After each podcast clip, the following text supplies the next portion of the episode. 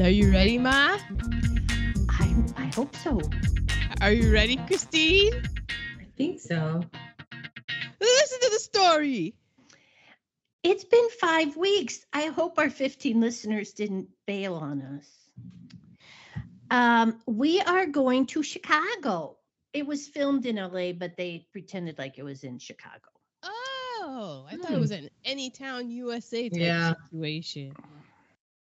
We are doing 1999's 99. 99. American Beauty. Lester's wife hates him. His daughter Jane regards him with contempt, and his boss is positioning him for the axe. Look closer as Lester decides to make a few changes in his life. The freer he gets, the happier he gets. But Lester is about to learn that the ultimate freedom comes at an ultimate price. Mm.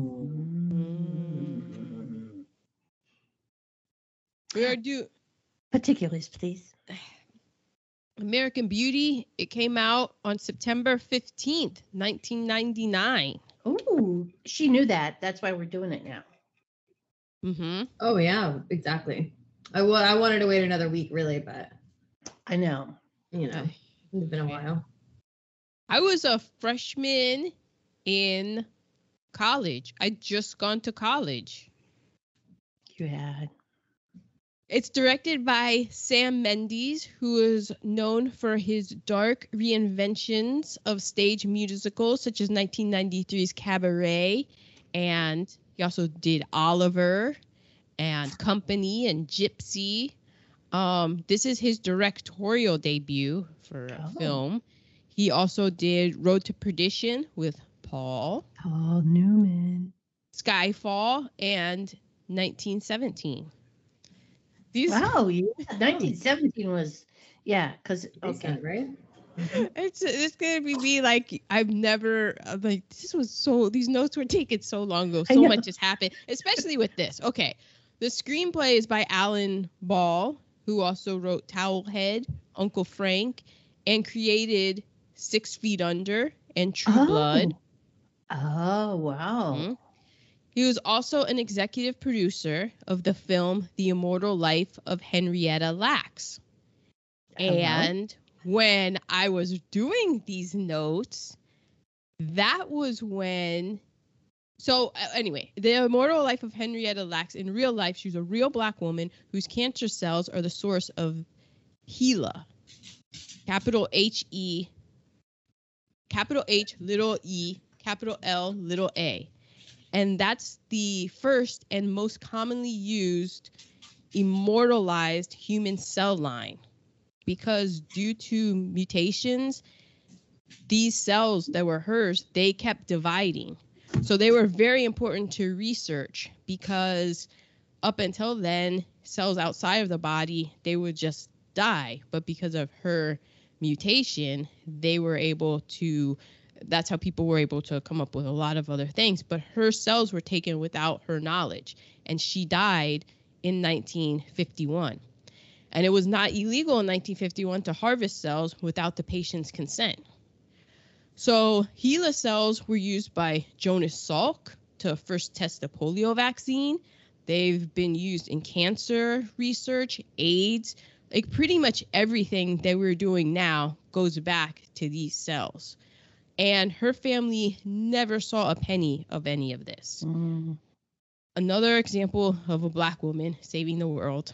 Um, there's a movie, and in the movie, it's called. This is the movie because uh, Alan Ball was an executive producer on it.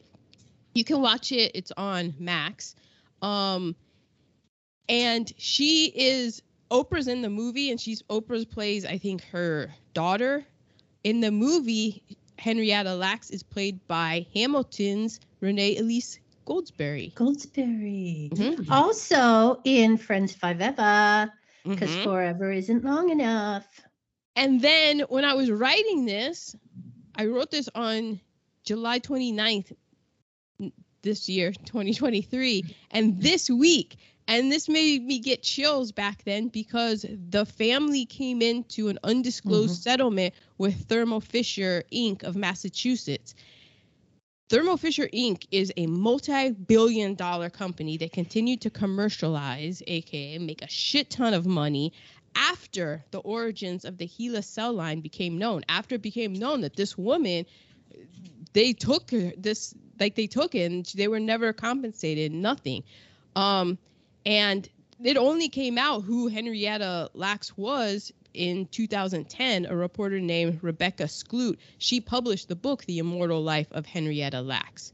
Um, and so then, since then, the family went and they have been suing over a hundred pharmaceutical companies, and it, it I I think just this week her oldest son passed away, but Oh. he he was at least alive to to see that that settlement and stuff. So, and then it was very interesting because this week I went to get my mammogram.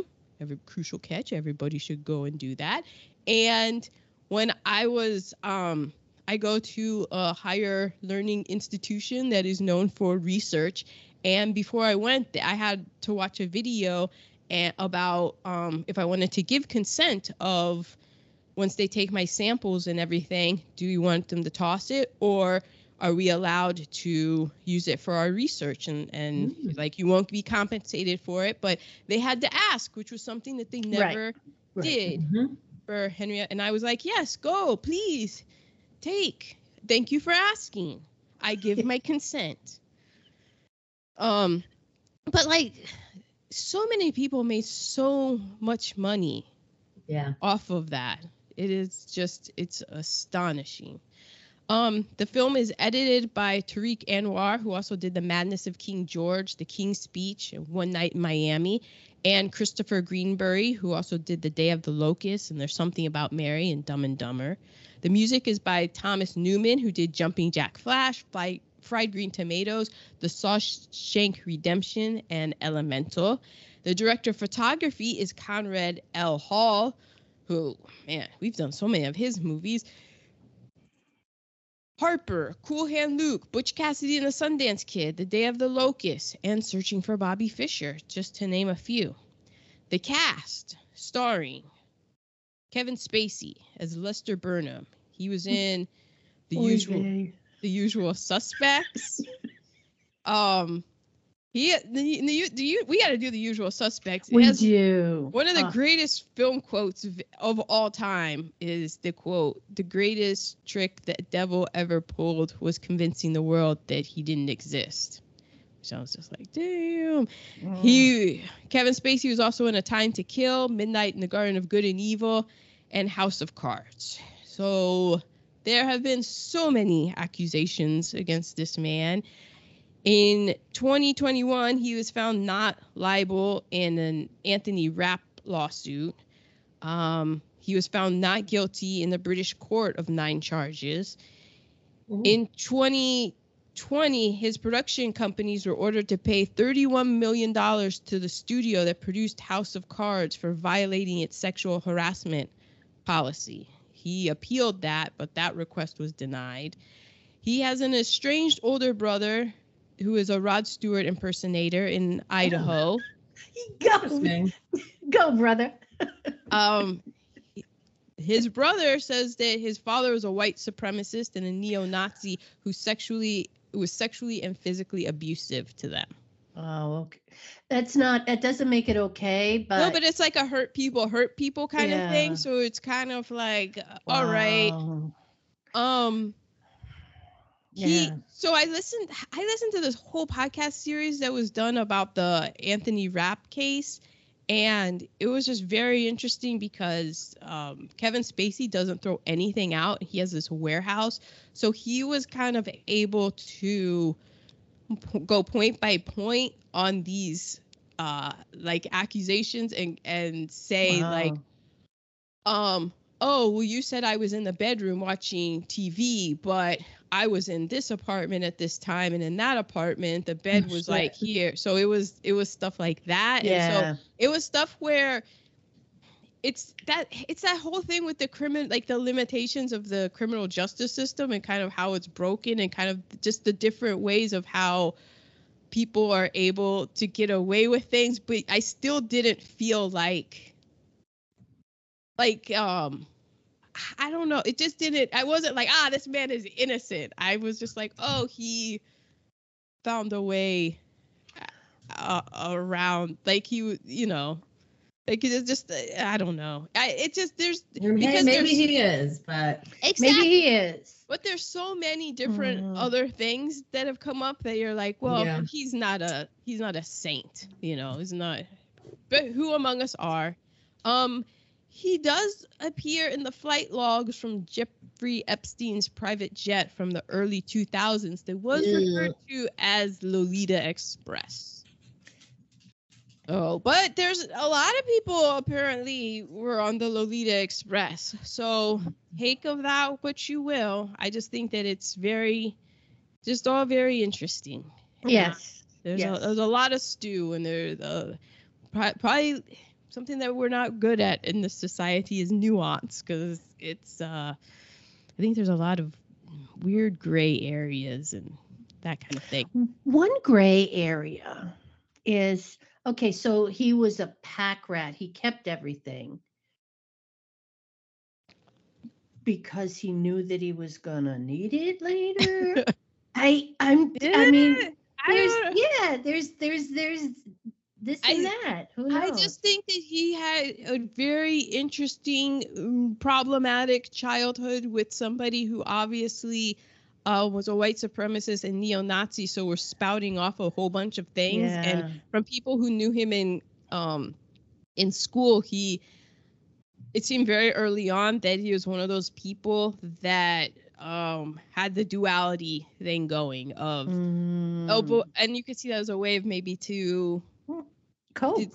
yeah to cope and stuff of of doing that. But also it's then you're watching this and it's kind of like well did he like is this what makes him such a great actor? Because he's a great actor but how much of it is acting? And then how much and then that brings us to um annette bening who i'll use this as a segue because i don't think like she's able to act and we haven't heard any super Exactly. problematic things of Annette Bening. So that doesn't mean there aren't any. But We haven't heard Mm. them. Um yeah. Okay. So Annette Bening plays Carolyn Burnham. She was in Bugsy, The American President, The Grifters. Upcoming, I am excited for this. You know I love biopics. She's gonna be in Nyad, where she plays Diana Nyad, the famous long distance swimmer who swam around Manhattan. And when she was Oh. 64, she swam from Cuba to Florida. And I think the film is Ooh, being those are directed. shark waters too. Exactly. It's being directed by Jodie Foster. Oh, Oh. wow. Mhm. So I am I'm very excited for this. We have Thora Birch who plays Jane Burnham. She was in Hocus Pocus Mm? Mm. and Ghost World and Now and Then.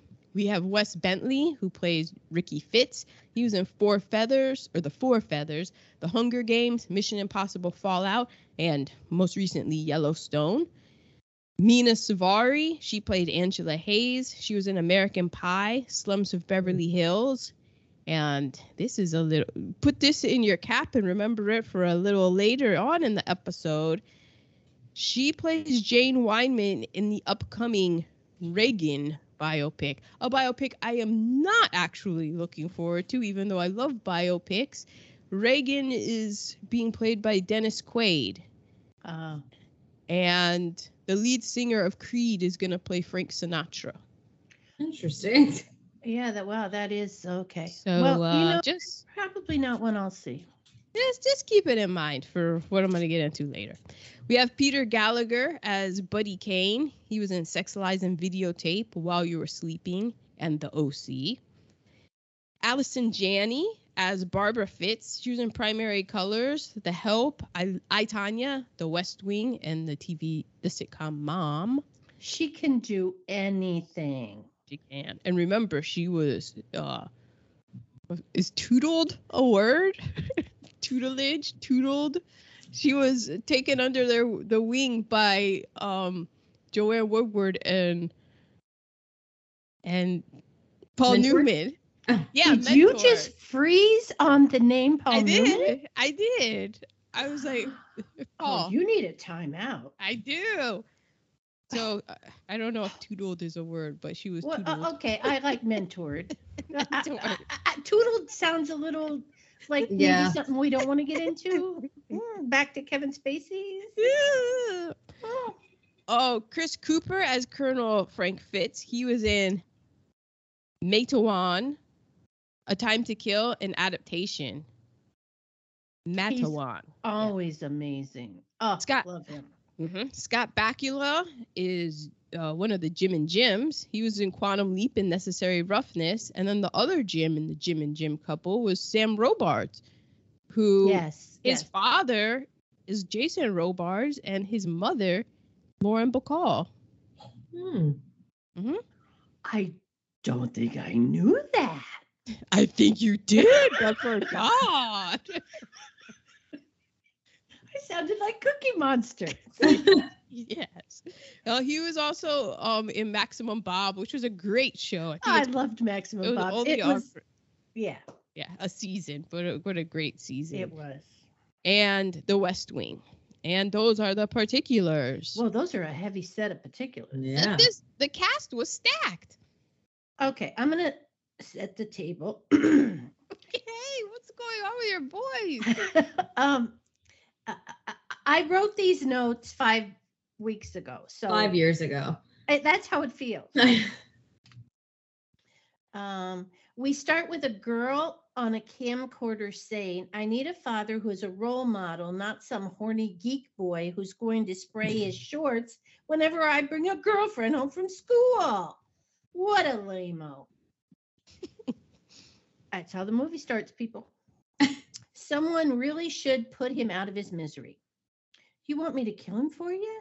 Yeah, would you?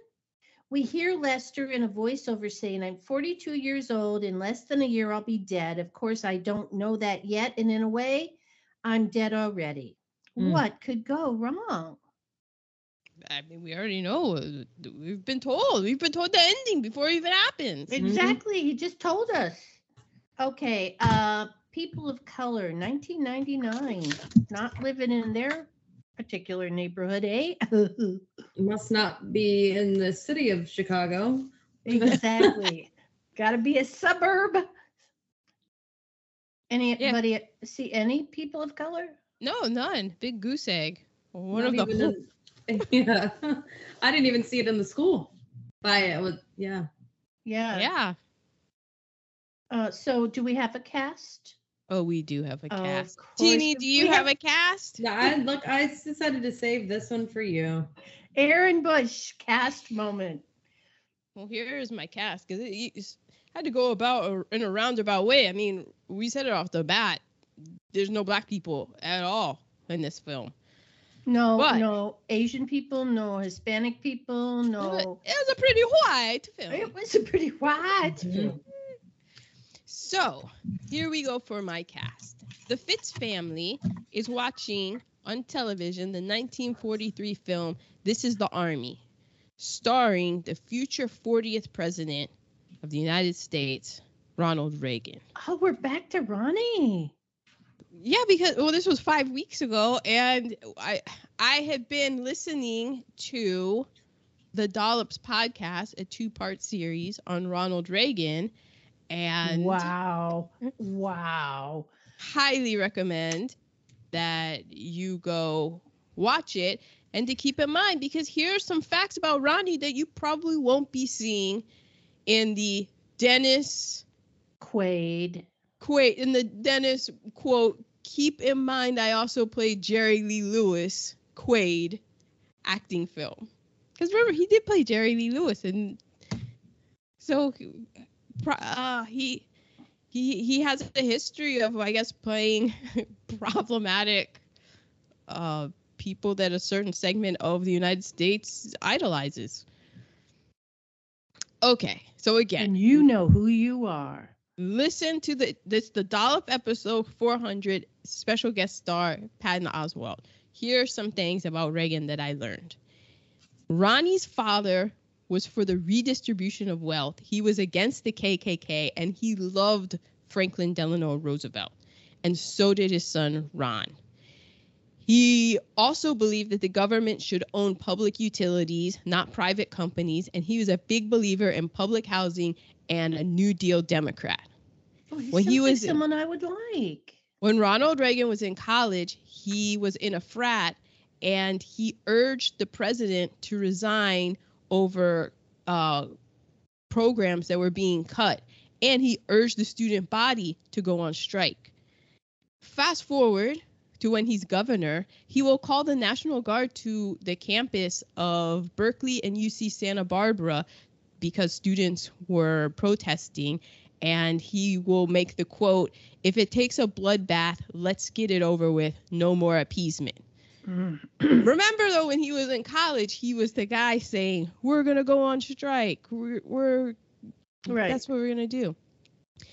Um, going back in time during World War II, he was a pacifist. He was a vocal pacifist, made it known. He had two deferments during World War II, and when he was finally drafted into the army, he was stationed to the first motion picture unit, which was stationed in Culver City, California. So First motion picture unit. Have you ever heard of it before? Well, you have now. hmm But they, there were a lot of Mhm. people who like um, Ford, the, the direct, a lot of those Ford, Francis Ford and Coppola. not Francis Ford Coppola, John Ford, and um, th- yeah, like William Wyler. Those Oh guys. yeah, yeah. They were they were making um, you know, documentary and like combat and like they're the reason that we have footage of combat is because right. there were people in the United States Visual Information Corps and that kind of like units who were combat photographers and stuff. Ronald Reagan was not doing that during World War II. Okay. He spent every night sleeping in his own bed. Uh, always had warm meals, all that kind of thing. Um, so it's kind of funny that, but he did make war movies and he sold bonds, and it's because his face was always around. He that's how he gets ushered in, and people remember him as a war hero, not because he was an actual war hero, but because he played a war hero. And then as he got older and his brain turned to spaghetti, he kind of believed that he like did all of those things in the movies that that was real life. And his- Bonzo's real, I tell you. Yeah. And also his brain turned to spaghetti way before like it Way Probably around the time, like, thought. i was born his brain was spaghetti Yeah. um he read somewhere that during world war one veterans were forgiven their taxes for the years they served so he didn't pay taxes during the war like, that he didn't fight you know um but the government didn't do such things for World War II veterans, and Ronald Reagan was pissed off.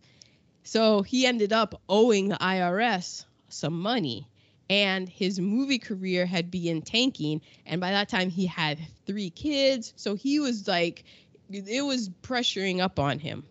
Um, Nancy Reagan was not his first wife. That's Jane Wyman. There's a whole bunch of stuff on that. But Nancy, she was an actress Oh, are we going to go into Nancy? Oh, well, a little bit, but let's just say that Nancy, Nancy didn't test well on screen test. Nancy's, but she wasn't without talent. Right. It- she do we like did Nancy? not. Do we like Nancy or does she suck too? We're gonna. Suck oh, is good. interesting. That's good. a good one. She did not have a freakishly small mouth. That's all I'm gonna say. She was known. I don't really. I don't know if you know this about me. I don't really dabble in like learning about old presidents isn't Right, a thing, right. you know. So I'm, you know, You're gonna find this interesting. I, I educate myself about what's current, and then we move. You know, no need to hold space in my brain for old. understood. Yeah. Understood. That's what you have my brain for. Yeah. So I don't. Yeah. So Okay, so like I was saying, Nancy, does she suck? Yes, evidently. literally, Yeah. and evidently, very well. Everybody and anybody. Oh. I Yeah. mean, that song "Throat Goat." That's. oh God. And Yeah, I Alyssa, mean, have you ever heard throat goat? I I'll send it not, to you. and I don't think I will. Shout out to Kim Petras. I'll send it to you after. Yeah. No, you will. You'll. No, I mean, I'm not gonna what- say you'll enjoy it, but but think of think of Nancy Reagan as you're doing because that's what she was known for. Now, she and so that's how she kind of was able to stay afloat into Hollywood so that she could get into the circulation um, where she would run in and cross paths with one Ronald Reagan. Now the thing about Nancy, she adored her father. Who? Well, okay. So what were the traits that her father had? Who? Who is her father that she adored? Well, her father hated blacks, Catholics, and Jews, Well, there you go. and she adored that man.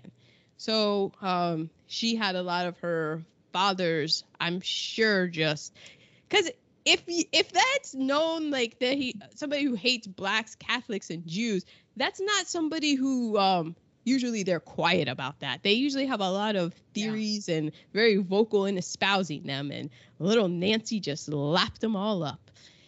Okay, back to Ron. So in 1947, Ronald Reagan is the president of SAG.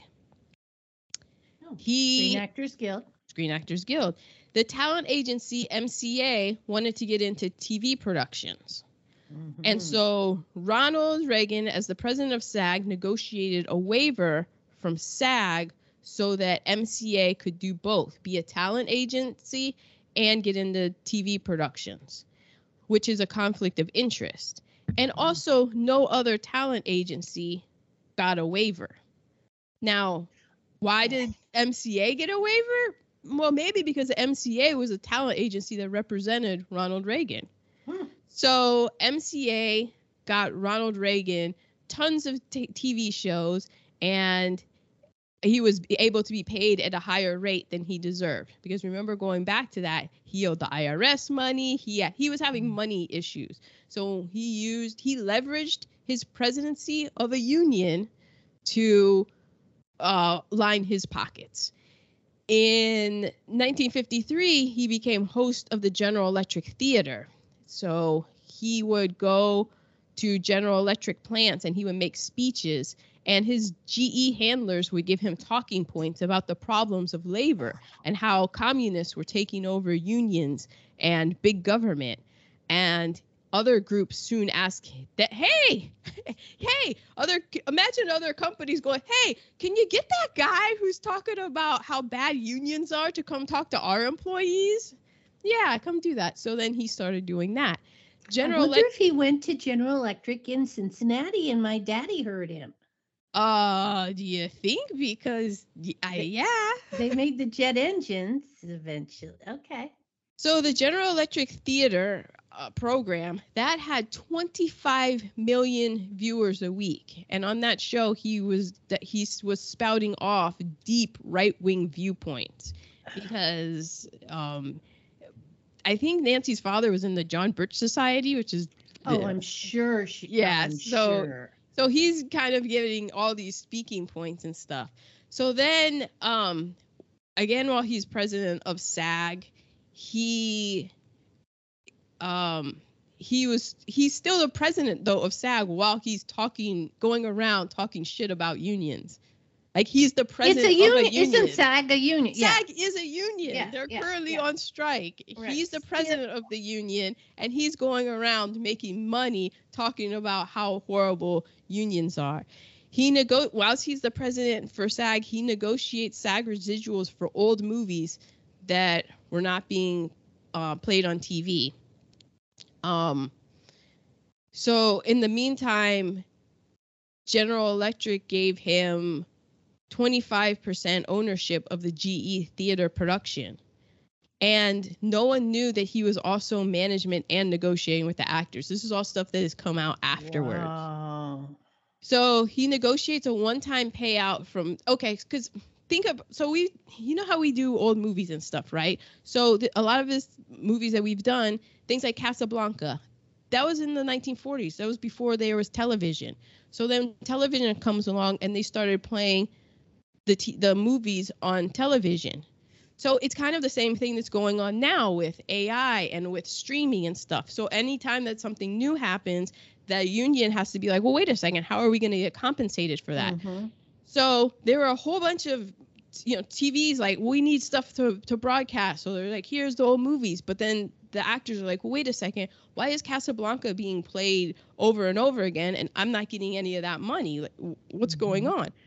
So he negotiated residuals for the old movies. So like the older, um, so but it's a one-time payout for movies done between 1948 and 1959. Oh. It was just a one-time payout, and then it's done. And then after You'll be good 1960, after that. yeah, but after 1960, then they would get residuals. So all the old stars got screwed, but yeah. he didn't care because he was making TV money because he was part of the management getting like the deals with the whole GE stuff as he's going around talking shit about how bad unions are. Hmm. In the 1950s, he was accused of raping actress Selene Walters. She was 19, he was 41. A week- A week later, she married Nancy Davis, who became He married Nancy Davis. Yes, he married. So that's and the- like Selene Walters is on she she's like I guess they call it date rape, but she has this whole quote about it saying I guess they call it date rape, but there wasn't even a date. So Mm. like he just had his way. He was also yeah, I'm gonna say it. He was also really good friends with Errol Flynn, and Errol Flynn is a piece of shit. Treated women horribly wrong, got away with so many, like was actually in in this time frame one of the people who actually got arrested and put on trial for rape. But wow. because he was Errol Flynn, he would do the look at me, look at her. What? Why would I ever do anything to that? Like you know, just Mm. using the looks and stuff. So, um, that that was the kind of people that he ran with. So it kind of I, I don't know. Take with that what you will. Um, in the 1960s, he opposed the Civil Rights Act. He opposed the Voting Rights Act. On the cover of Look magazine, he's standing next to a racist lawn jockey statue. And he wins the governor of California in a la- landslide. You can look up that picture. It's there. I saw it. Um, so when their first lady of California, the first family, Nancy asked the old first lady to move out early so that she could get uh her decorating on, I guess. And then she calls the governor's mansion a fire trap and an eyesore and moves out after a month. Um, the blow, yeah, Fire a trap. yeah, fire trap. She was like, my, my, yeah, we need to move out. So the blow drink, the blowjob queen of Hollywood said she was offended by the orgies that were happening at the American Legion Hall that backed up to the mansion. Oh, Oh. because she wasn't invited. I don't know. Maybe she had retired. She, she was like, the throat is closed. Well, yeah. um, so then they had friends that bought them a fancy house and paid their lease. I, I don't know how that works. Then Nancy complained, quote, sh- she's quoted as saying this, you would think the state of California would provide a residence for the governor and his family. They do. They did. you didn't like it. So then the state starts paying their rent and building a new mansion. At this point, the state of California is already in debt. Um, so in order to offset that, Ronald Reagan lays off career employees, slashes university budgets, gets rid of free tuition, cuts 3,700 jobs in mental health, and closes hospitals. That doubles the number of mentally ill people entering mm-hmm. the criminal justice system mm-hmm. in California, which we are still seeing to this day. Like it's mm-hmm. wild. Like pe- people are like, "Oh, what about the homelessness in California and all that?" And it's like, well, maybe let's go back to old Uncle Ronnie, and when he was in charge of the state. All right, so he's the governor. So now he's going to launch his presidential campaign using what's called the quote the Southern Strategy, where he oh, goes. Oh, yay. Yeah, he kicks it off saying, "Vote for me." He's in Philadelphia, Mississippi, which was the city where three civil rights activists were murdered in 1964. And I'm just gonna end the bullshit that is Ronald Reagan there because um, I'm sure it's gonna come up later as his Swiss cheese brain like just ran amok and but that's that's just so it's just as somebody who just got back from DC and seeing National Airport and that statue and also out here when I drive home from the beach I'm on the 118 which is the 118 but it also has a different name Ronald Reagan it's just wild that this man is so beloved by people Yes. and all of the just just, just horrendous nefarious stuff a lot of it i didn't even get into where you're just like Right. this guy like this guy is one of our heroes so i'm sure that it'll be interesting to see what lipstick this dennis Oh, quaid yeah. film paints on Mm. this man Mm. because he really a lot of the things that people are pissed off about the country now i mean it, it's like cause and effect it's yeah so that's my cast oh I believe Ronnie could be in the fuckboy cate- uh, category. Mm, yeah. i believe it i mean that we didn't even get into iran contra and what he did to crack to the inner cities Yeah, exactly. oh yeah Okay. Um, so now we are to nerd alerts.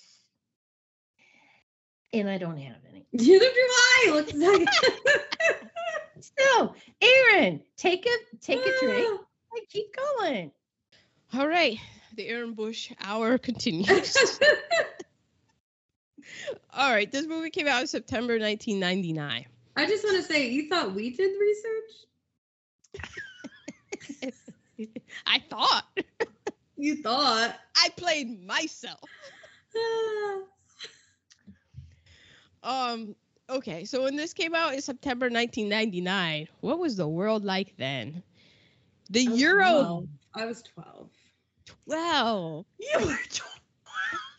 Oh my god. That okay, that's mind blowing. Okay. I can't wait for people who are young Yeah. now. Like people who are young now are gonna How old do you think I am? I know. I it's under- it's just but- wild because I think like is this what you're saying, Mark? Because 1999 to you seems like it was just yesterday. yesterday. Yeah. You were not 12 yesterday. No. But there Wow. are people, I'm sure they're not listening to this podcast, who were born in 1999 and they're walking around. They're drinking. They're legal. You're allowed to, if you were born in 1999, you're allowed to drink. They're legal. They're like in their early 20s. They're they're what everybody is, um, like trying to get their money, right? Aren't they the hot demographic? The, the, they're the cool hip ones, and they're like, well, we're young, and if you're lucky enough, the same thing will happen to you. So, in 1999, the euro currency was established. Yes. Yes, that was just yesterday, wasn't Wow. it? Yes. Like like like every country didn't have their own anymore and we had been it had been 7 years since we'd gotten back from Europe and that's what I loved about it. Okay, this is Swiss, this is French, this is German. I loved having all the different currencies. Yeah. Well, well You thought. yeah. Um, Bill Clinton is acquitted of impeachment proceedings in the U.S. Senate. Yes. The Kosovo War, which started in February 1998 and went through to June 1999, um, th- there was just like a, a bunch still going on with that. The Federal Republic of Yugoslavia, which is Serbia Montenegro versus the Kosovo Albanian rebel rebel group, aka the Kosovo Liberation Army, and then there's Serbian Albanian Albanian beef going back to the 1876s. Yeah. Yeah. And there's just been massacres of Serbs and Albanians. And so that was like a whole thing still going on. The president of Niger was assassinated. Um, the Columbine High School shooting. That was I- like the first one that was really like isn't that the first one that really like I think it was the first one where there was actually like news coverage and yeah. like and there was like video and like paid photos attention, and yeah. yeah and it was and it wa- because it um was so so many casualties hmm and it was Yeah. so just horrific and it was so uh, and now it's i mean Yeah. in the Another school kid dead. Uh, it, uh, yeah like the five weeks that we've i did some there's a stat coming up there's something where i did like guns and eh, that stat's already thrown out the window after five weeks it's ridiculous because of all of the things but that was like oh at a school and now it's hey Yeah. When isn't it at a school? I, I, it can be anywhere. The United States women's national team won the World Cup at the Rose Bowl. Oh, we know somebody cares That's- about that. seems like a distant memory huh yeah, well, Little 12 year old you. back in the day. The back in the gosh but back in the good old the, the glory the days. glory days for the american women Yeah, but after they won that, they went on a, a bit of a cold streak for a, a while. So, um, the second Chechen war begins. Man. That was one of the first things that Putin did as president of Russia. So he's just been Yay. doing things for a while. Napster was created. mm. Um, and this is, I guess, I was starting my sophomore year of college. So I guess I take that back. I was starting my sophomore year of college, not my Yeah. freshman year of college. Right. Mhm. Right. So we could actually talk on the phone at this point instead of just texting. Did we, did we have text back then? Yes. No. No. And you, in 1999 no, we could call on the phone, but I had to call like 15 different numbers and you all never called me. I always had to be the one to call, and I had like a calling card that you would like put Oh in the number, God, and then you would have to dial all these numbers, and then it would, yeah. And I was, and everybody, other people's parents would call them, and I'm like, my parents never call me. I would cry. I couldn't. I would cry, and then you would cry, and then it would be crying. let's be Yeah, honest she fine. was she was busy on the football field She was. Oh yeah. Was. it- well, yeah, it was the fall. So that's true. The top films of 1999: Tarzan, the Disney Tarzan, oh the disney tarzan okay mm. The Matrix Part Three. Oh. still never seen it Me either. i mean the saw- first one Oh, you've never seen The Matrix? no No, no, no. Wow. I mean, I know like this thing. Yeah. But Oh wait, it wasn't The Matrix Three. It was The Matrix. Yeah. It, Mhm. yeah, right? It would have been the Yeah. first one, right? Yeah. Yeah. Do they not do that in every Matrix? I think they do a variation of I it. thought that was the Matrix. But it was Yeah. The Matrix. Yes, Okay. that was number four. Number three was Toy Story 2. I mean, they haven't done a bad one yet. Yeah, I mean those are always adorbs. Mhm. And make you cry. Yeah. Yeah, I didn't. I don't think I saw this the third one. Oh, the Oh. third one was great. Yeah. Well, I Um, mean, when you're 13. The third one came out like two years ago. That's funny. Number two was The Sixth Sense. Oh, Because you Okay. walked you walked on that I mean you didn't walk on the set, Yeah. but you walked by it and yeah. hmm so I really this is when I really started getting into scary movies, Oh. and I really wanted to see The Sixth Sense in the theater. Yeah. And my dad was like, if you're gonna watch The Sixth Sense, then you've got to watch a real scary movie first. So he made me watch The Shining before I Oh, could go watch The. Sixth Sense. Whoa, Tim is rough. Yeah. Oh yeah, there was. A, well, well, you know, everyone is not a winner in my household. That's right. That's right. And so my uncle Claude took me to see The Sixth Sense at the beach, and at our. I'm gonna sound at our beach house. It was a beach sh- shack. We had it was a two bedroom, and upstairs was the attic that had about eight beds in it. So everybody, my mom got a bedroom downstairs, and my grandma was downstairs, and anybody else you had to sleep in the attic. So I'm in the attic. And like we said, I was 12, so I was just I did not want to spend time with my family. Like that's the last thing I, I've got to be by myself. To have my headphones on, listening to my like Walkman or whatever, the C, probably CDs then, and I was in the attic, and all of a sudden I saw a ghost. And I just ran down the stairs screaming for my mom, mom. And my dad and his brother had rigged a sheet on with fishing wire up going all the way up. It was hanging on the hanger and they were downstairs pulling it. and I had my Oh. headphones in. So they were trying, they were like, it took so long for me to get to notice it because I was just like, you know, listening to the Battery Boys or whatever. And my, Oh my god. yeah, after I'd seen the Sixth. Sense in a creepy attic. That house is haunted. I swear that house is haunted. Because I think my grandma was dead by then. Yeah, she died when I was young. And so I like I that house there's it's haunted. Yeah. That's So, funny. It did prepare you for life with us though. Sure.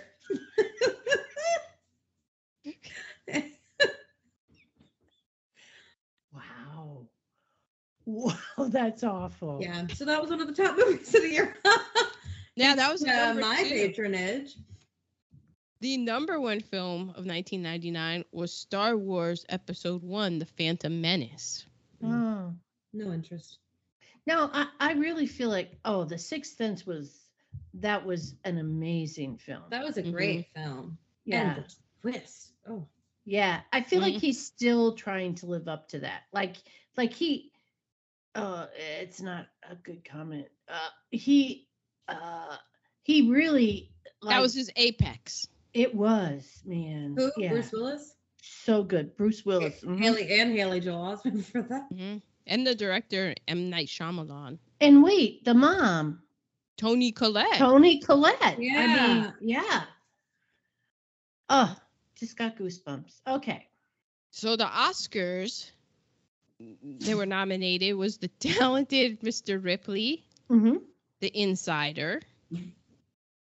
I like The Insider. It was about the guy who like got everybody to realize that smoking caused cancer and killed a whole bunch of people. Huh. Yeah, and uh, it's what's his face plays him in the Michael Mann film. Russell Crowe is the Insider. Oh, okay. Yeah, the Okay. Hurricane, which that was Denzel Washington. Yeah. hmm The End of the Affair, and British, right? yeah, I think, um, and the winner, Best Picture for this year, American Beauty. Mm. American Beauty. So Wow. there, you, there you have the nerd alerts. Wow. Think of a of a 12-year-old Christine and now look where you are. You're welcome. I still like the Sixth Sense. yeah, just beware of the red. Um, okay, so weird to reheatables, negatives. Tile countertops never made any sense to me. All that grout, you can't clean all that grout on a tile countertop. Okay, moving on. Mm. hmm I have self degradation. I mean, yeah, trash. Yeah. Bad reheatable. Toxic parents. Luckily, you don't. Ooh. Um, Nazi shit. Oh yeah. Didn't Yeah. that remind you of that Yeah. place where Yeah. Mm. It's always it, because it's just, huh? It, it's Yeah, just who, who a wants to huh. actually collect that? a like- uh, but actually, I mean, we were in Germany 79 to 82, 89 to 92. And and you'd go to the flea markets, you wouldn't see a lot of it. I think that by right by because it's 89 against to- the law. A lot of that stuff. yeah, 89 to 92, it was all like undercover. You had to, but why would you want that anyway? Okay, moving on. Well, Homo- cast i I- to me i'm just like that's like you can i think people can say like oh it's a historical artifact and that kind of thing yeah. but i guess may, Uh-uh. if you have like maybe like one piece of china or something but to me it's just cast of like oh uh, uh, didn't we almost have it all kind of thing that's Yeah. what i think that- Yeah, make America great again. I was just reading a book called The Sentence by Louise Erdrich. Erdrich. It's about an indigenous. She's an indigenous woman, and it's about an indigenous-owned bookstore that's haunted. And um, it was just written in 2021, and so like it, and it, it includes like, um, every it includes like all like it takes place uh, starting in 2020 i think so and they're based in minnesota. Um so it goes but anyway they go through all the pandemic and everything like that and you know bookstores were like patron people bought books still. It's like you know the way of supporting your local business and whatever. But they were saying this woman called this white woman and she was like you'll never believe what i found. Under my grandmother's bed i found a box of bones and they're like indigenous bones or whatever. And they were like we don't want these bo-. like okay but can you give us the land back? Like i don't know. It's just Yeah, like you know she's like oh look here i'm giving you this thing but i can't remember the full story don't quote me on all of it but it's like the same thing of like but like i don't want this not like my dead ancestors bones like you stole all this land from us like how about we Right. start there Mm-hmm. Right. also you should read it's a good book Okay. Homophobia. Mm-hmm. never a good one You know, whenever I see someone who is so extremely homophobic, I usually think, oh, I think you're actually gay. And Yeah, it's that- yeah. it up, you know? Is it like a Shakespearean thing? Like, oh, doth there's something they doth Doth protest. too Protest much. too much. Yeah. Uh, the all the gay slurs. Adult slash teen sex. Teen means teen means not ready yet. Teen. Well, okay. Teen. Well, it's illegal. So you're talking statutory rape. Okay. Well, that's six, 15 and under, right? But Oh, even I thought Okay. that it was like 18 I under think you know what? It might vary from state to state. So it- I'll bet it does. there And I'll bet the I think farther now, south you though, go, I the- think now it's wild in this it's eight under 18. I don't think I feel like there's so some I'm sure states- there's a loophole somewhere, but I think if it was brought up to the I don't. I, I feel like there's maybe it's just a joke and maybe it's a stereotype, but I feel like there's places where the the lawyers wear what is the seersucker suits and they go Yeah. and they puberty is consent. Like I feel like Right. there's right. like- Has she gotten her period? Then Mhm. she can consent. Um, and abusive relationships. oh yeah. Okay, so those are my negatives. Any others? There's a lot of places you can get married at 16 actually. Yes, there yeah, are. see? Like Uh, my mom would barely sign they let me get my belly button pierced when I was 17. You got your belly button pierced? Yeah. Oh, I can't imagine. You didn't? Everyone did. No, my belly button is so sensitive. No, it's not. It's not actually your belly button. It's like the part before above. It's just you don't feel piece it. It's like the it's like this part of your elbow. Yeah. However, I was at lunch one day with with a with a woman, and she she had to adjust because her jeans were rubbing the wrong way on the piercing. Oh. Okay. Yeah, but I don't have anything pierced on me, so that's No, you don't. Because I I had Mm. I had an impale situation that almost took my leg, so and my You- life. It almost you- took my life and my leg. Okay, it's a bit of a stretch. Uh, Well, maybe your leg was- could have been gone, but I don't know about your life. But No, okay, that that's I was talking to my physical therapy coach and I, I mentioned how it would because I'm like, this is the leg that I'm having trouble with. Does it have anything to do with the four inch scar going down my leg?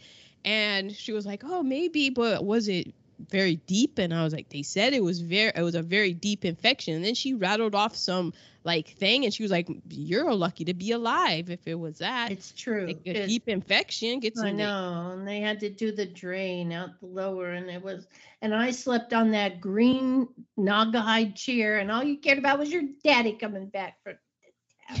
Okay, go ahead, Teeny. and you've never let me forget that. Um, I wrote creepy old men. Yes. And and he wasn't old old, but he was old enough to be called old. Yeah, creepy friends' dads, I guess. Oh. Um, 90s homes and decor. Yeah. Like it's just never I don't know, just very beige and Very yeah. Very uh yeah. there's nothing like I don't know, like every other decade, I feel like there's something you could point at, at least a fun piece of furniture. But it's like yeah. It was ugh, beige and then a dark beige and a light beige. Yeah. There's just Well, not I- really much They- good to write about home. They did a lot of that because they wanted to the reds to really pop when the reds were in the scene. Like the color red is a big deal in this film. Right, but like also that's how all 90s homes look. Yeah. Yeah. Yeah. Um I just wrote this down. I can't remember if this is what happened in the movie, but this is negative in life. Kids knowing where their parents' guns are. Yeah. I don't know if you found that. Yeah. But that's just just having not guns bad. in the house is an issue for me. Yeah, I mean, yeah. But like at least don't let your kid know. I know they might take it to school and shoot their teacher, Mm-hmm. which brings it back to Columbine and or might as Or Or just I'm pick it out up out of curiosity and well, shoot their mom while she's sleeping in bed because Yeah. she didn't get up and make them pancakes. All right. Yeah. Okay. And that I mean, there's so many gun deaths that happen that like That's two why year they old, like on, a, happen. an, on Yeah. accident. yeah, Mhm. exactly Mhm. because So that's all I wrote. That was well done. Okay, let's see what I wrote. Um, how old everything looks. I think this kind of goes into what Tini was saying about the decor and stuff. But I Yeah, remember it's watching just it, like and immediately outdated. Yeah, but it's it's just wild to look at it and to be like, I remember when that this was in style, like the Oh, um yeah. the car that they were driving, that Mercedes Benz. I remember when that came out, and now it's like if you see that on the road, be like, look at that old old ass car, you know. But I remember when that was the everything was that was the the latest and the greatest. The huge computers, that was a she Oh had a computer in her room. I mean, the computer that that was as big as the computer. I had a huge computer my sophomore year. Mm-hmm. Oh, the camcorders, man. Yes. And that was a fancy camcorder because it was DV, and I was it like, oh. was. Yeah, that's right. hmm And um, man, the CGI of the rose petals at the time it was whew, Well, that was bleeding. CGI. Yeah, it was just bleeding eyes and stuff. But now I'm like, oh, Really? Okay. yeah.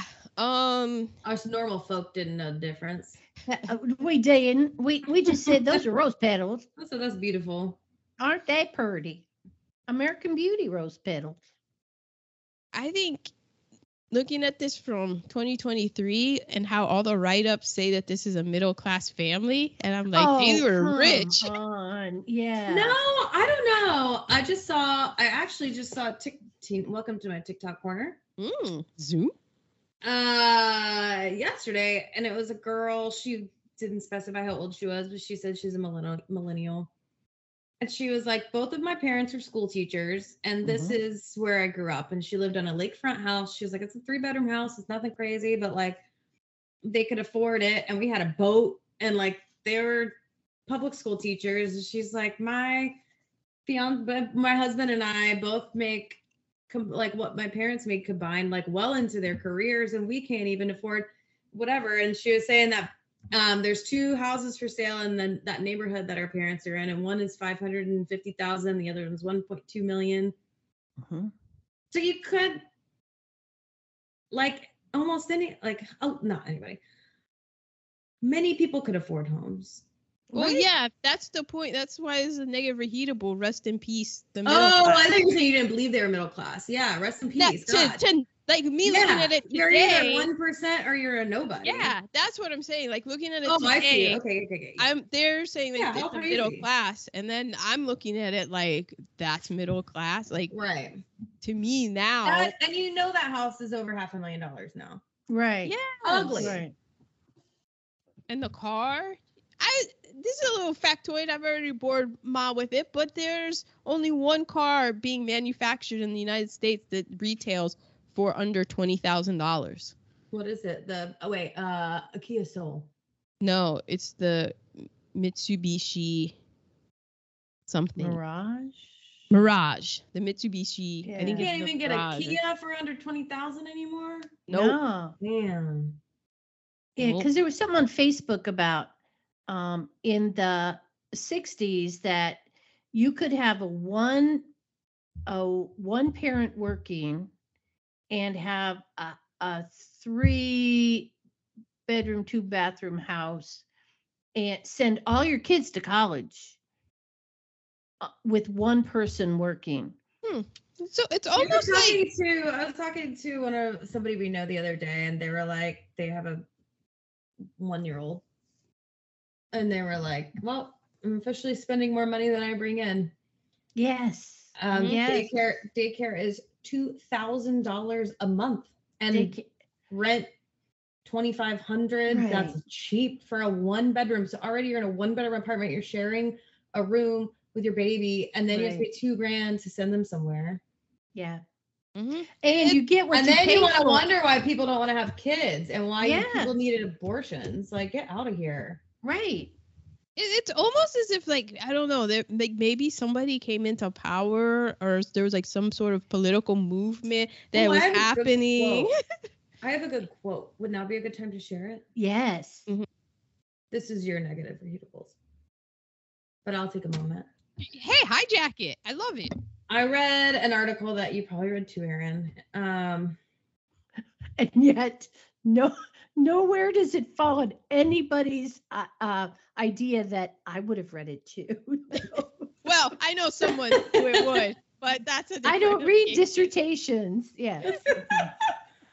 Time Magazine, an article by Stephanie Zak- Zacharek, published September 18th, 2019, for the 20th anniversary of this movie. And she was saying how, like, when this movie came out, it was like Best Picture, and you kind of, everybody loved it, but now it's kind Mhm. of fallen off of the ranks, and like people don't really talk about it that There's much. a backlash. Yeah. Yeah. Not yeah, but less of even like a backlash of more of just like a you don't hear about it. You're an outlier if you dislike the picture in 1999. Mhm. Um and the quote that I wanted to read, I took a screenshot. She said, No matter how I feel about American Beauty, I could never call it dated. For better or for worse, it's just one of those pictures that struck a chord with people, perhaps because none of us yet knew how bad things could get. The economy could crash. We could end up with a president who'd turn our nation into an embarrassment, maybe even lead it to ruin. Terrorists could fly planes into our most visible skyscrapers. American Beauty, the, through no fault of its own, couldn't have pointed the way to those things. But it's a movie from a time when we didn't know what we wanted. From where we stand now, the dark, buried desires of affluent suburban men and women, no matter how ludicrously they're presented, seem even a little touching. Maybe that's partly because our eyes have been opened to the way so many men, unlike Lester, regardless of how you feel about him, have simply taken what they wanted with no regard to whom they're hurting. Ooh. Mm. Mhm. And I'll also well I'll also point out that the I mean the most diversity that it is is it's two gay men. You it'll be you know, they're two white gay men, which Yeah. oh they're gay, but they're still two men. It doesn't Right. everybody is there's no diversity in the film whatsoever. It's it's just a very interesting like I guess Yeah. that's when America was great.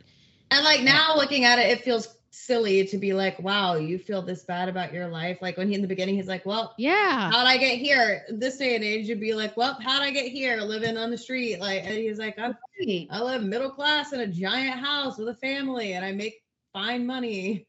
Right. Very comfortable bed, very comfortable shower. Well, we don't know that, but you know, Well, he enjoyed that.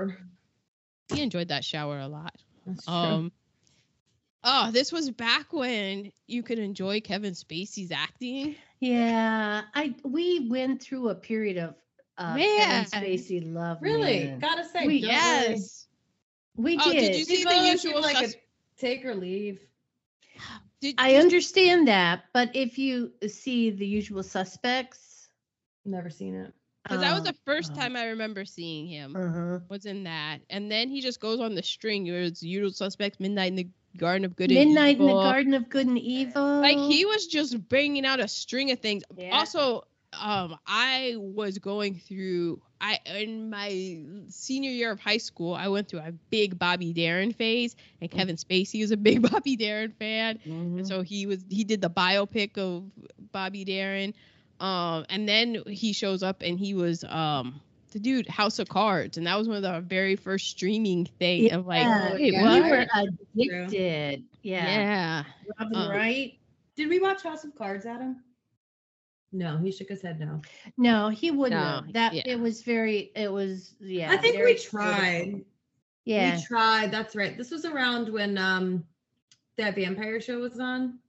Yeah. True Blood. True Blood, which that's Alan Ball created. Oh, this is when I started. I used to go over to Adam's apartment on Sunday nights and we would watch True Blood and Boardwalk Empire. And I think we tried House of Cards and it's just Yeah. like, "Nah, we're too dumb.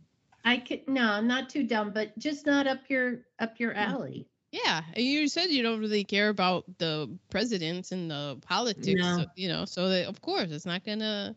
Presidents, royal family, politics, count me Yeah. out. You're out. No blinds or curtains on the windows. Here's a here's a tip I go by. If you can't see out, people can totally see in. You know, my mom always tried to tell me that because I would always have, I love natural light. So I'd always have my Mhm. blinds all the way open. Mm-hmm. She would always try to tell me that people could see me. I'd be like, no, they can't. Well, now w- growing up and being more of a murderino, how do you feel? I know. I it's think I'm just- just one of those people where I always feel like there's somebody more interesting out there. yeah. I'm like, why would you ever? You know, which is silly. Well, also you don't live alone. Also, I live in a Someone- dark abyss. Nobody could see me. You have to really try hard. I'm just like, no, I don't. I do pay attention to it though, because I know that we can see people. right. And I like looking into people's houses. Not in a creepy way, but like when you're walking by, you know. Yeah. I have the. I mean, it took me ten years of living here before I realized that I could buy like this the stuff that they put on on windows, and it's, you know, it's, it's like the shower door kind like of stuff. film. Yeah. Yeah, it took me that I could put. I was living as just a straight up mole person. Mole people. Yeah, ten years, and then I got the film so that I I could put it over and I could open it, and people could only see like my feet and stuff walking around. Cause Right. when I go home, they open the front door, and I am very much aware that that door is open, and it is. I'm just like this, but it does let a lot of light in, and I like it. But I'm Mhm. like, there is and then it, when it gets when it starts getting dark, and you look, and you're just seeing yourself back. That's when you gotta close everything down because people can see in. And we do. yeah, you do. I just I I have to have light in the house. I can't. I know, but it's it's it's when it gets to the nighttime because of how the you know light works and stuff that I'm like I don't like like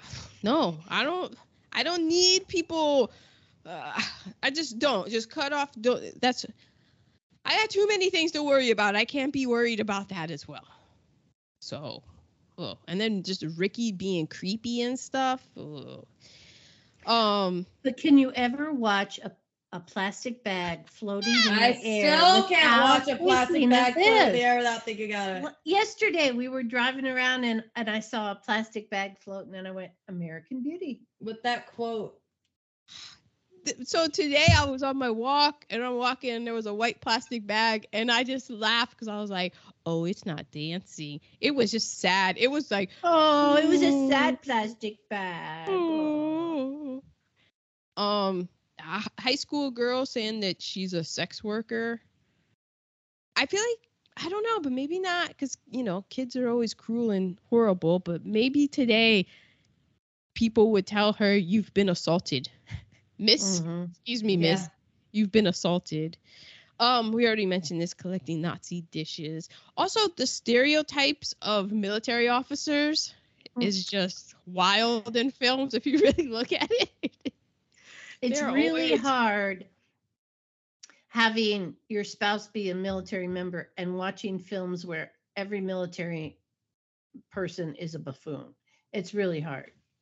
or just uh, like a stick up their ass and Mhm. very you know when i would tell people like oh yeah my dad was an officer in the army they like he must have been so strict oh my gosh did you have to like get drill sergeant like like he was a He drill wasn't a marine. And i'm like eh, no that like that's No, because I had this mom who would take him down to the guest house and have a talk with him. also Okay. he was in a funk band like come on this is, it was a means to an end Thora Birch was only 16 when this was filmed. Oh wow.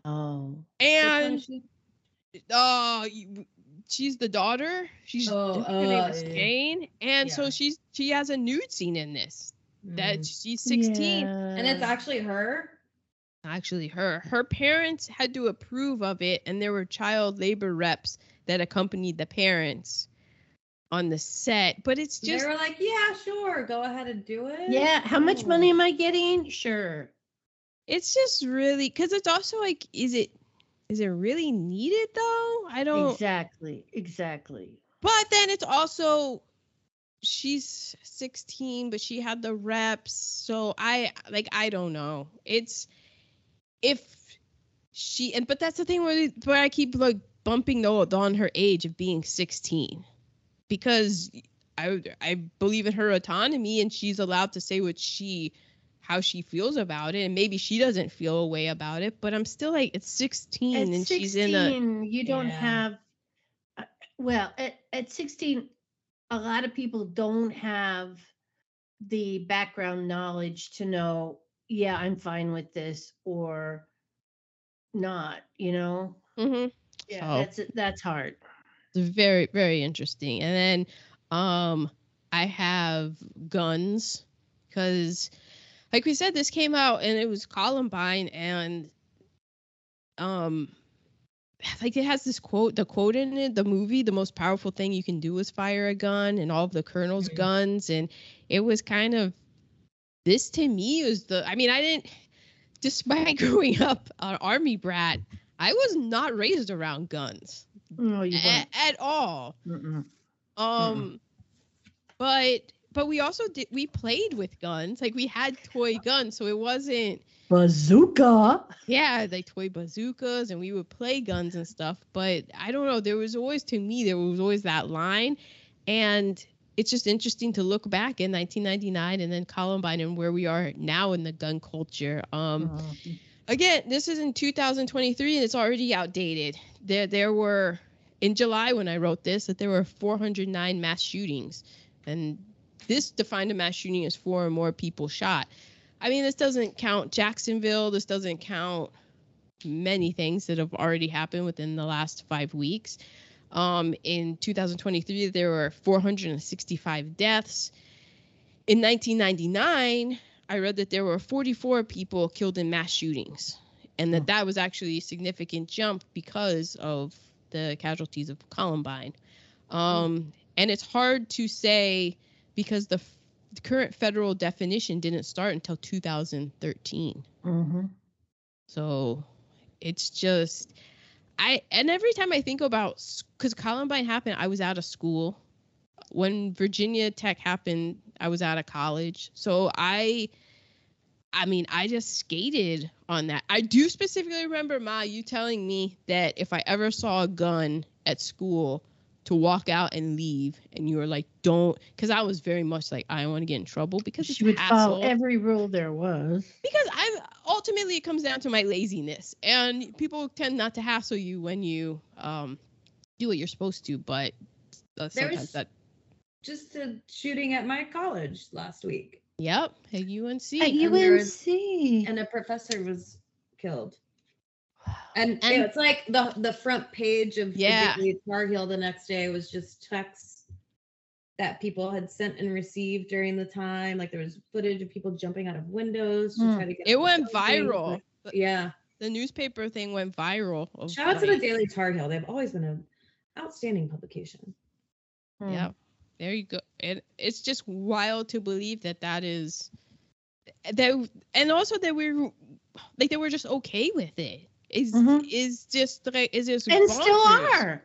And still are okay with it. that goes back to this of, of of it was me watching this and kind of being like, oh, is this? I know it's always been like a slow moving thing, but in 1999, one of the biggest movies that is all over everywhere and everybody loves it and people have seen it and gone to watch it and it's getting uh, all of these awards and accolades and having like just guns being, oh, this is great. Like how many women probably saw this movie and was like, oh, I need to go fire a need to go fire a gun and that's gonna solve everything Mhm. and then you know Yeah, I wonder. I mean, I don't think it could. Yeah, but it was before.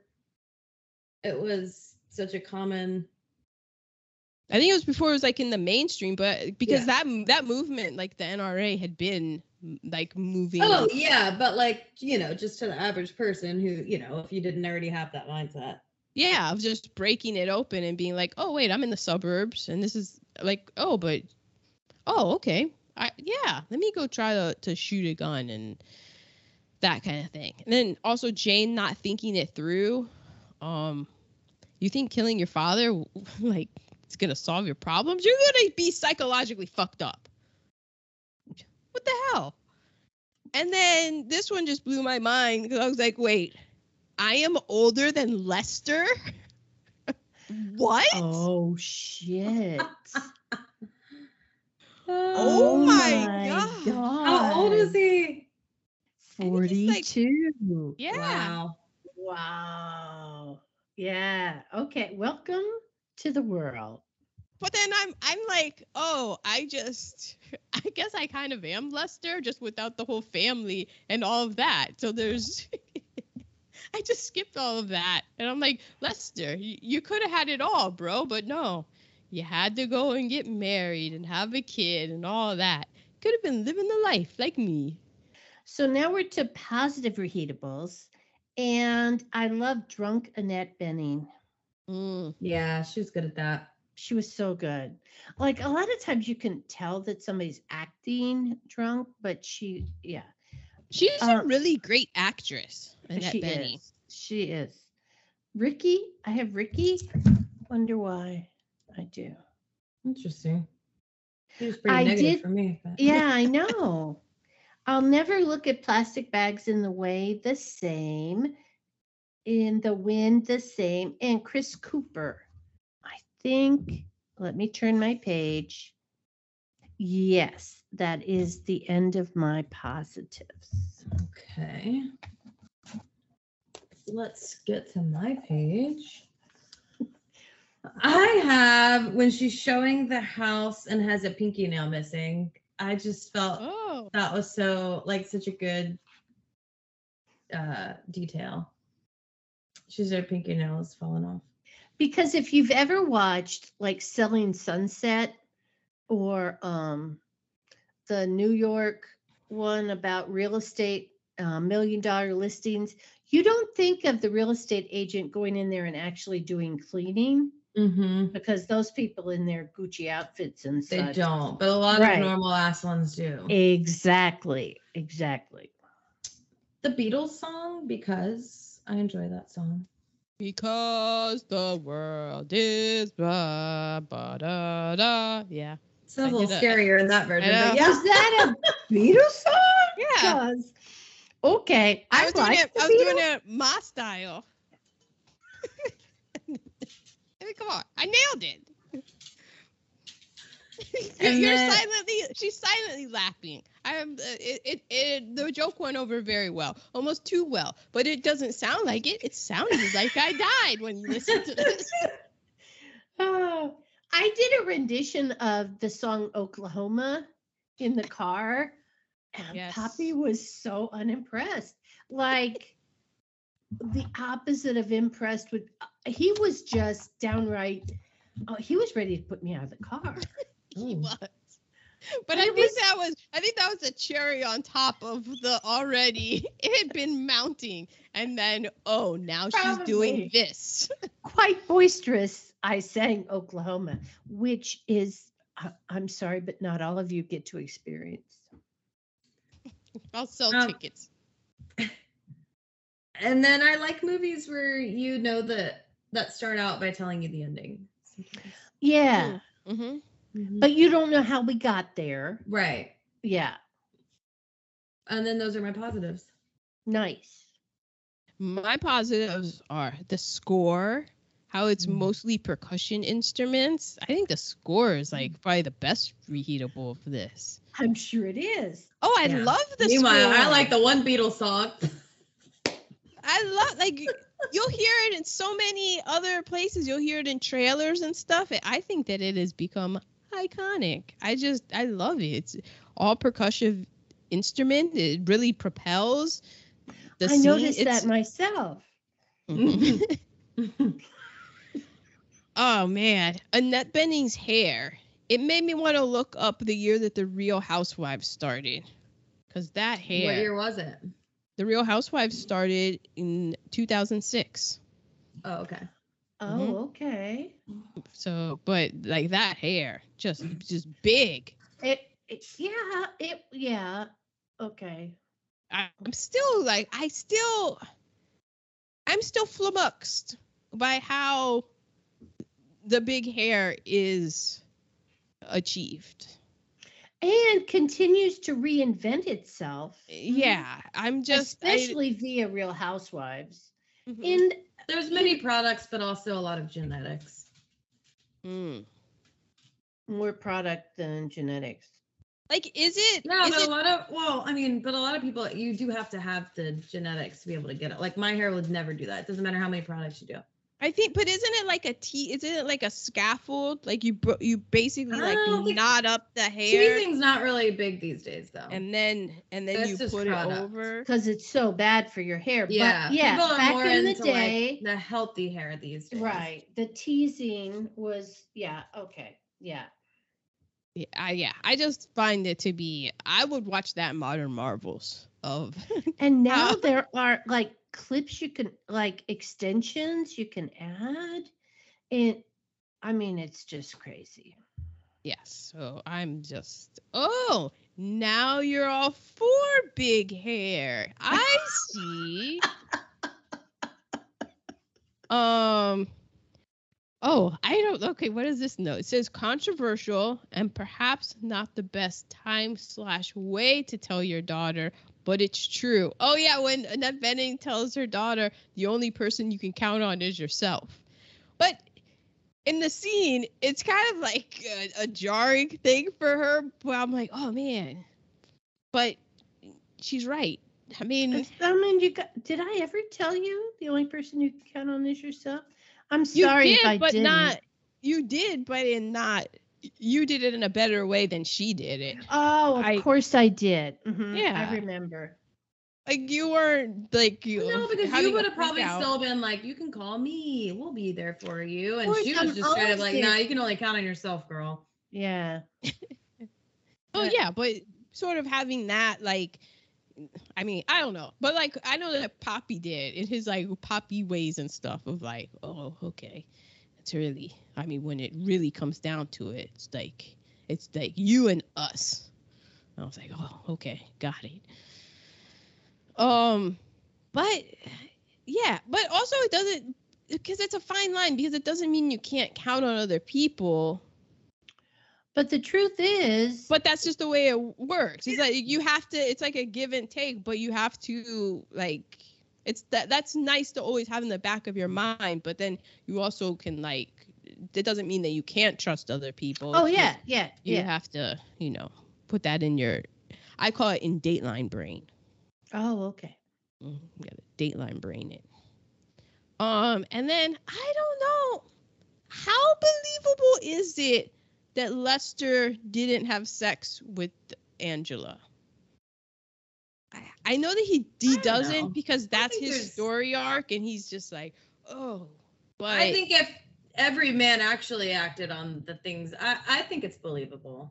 I guess yeah, I guess I guess uh, okay.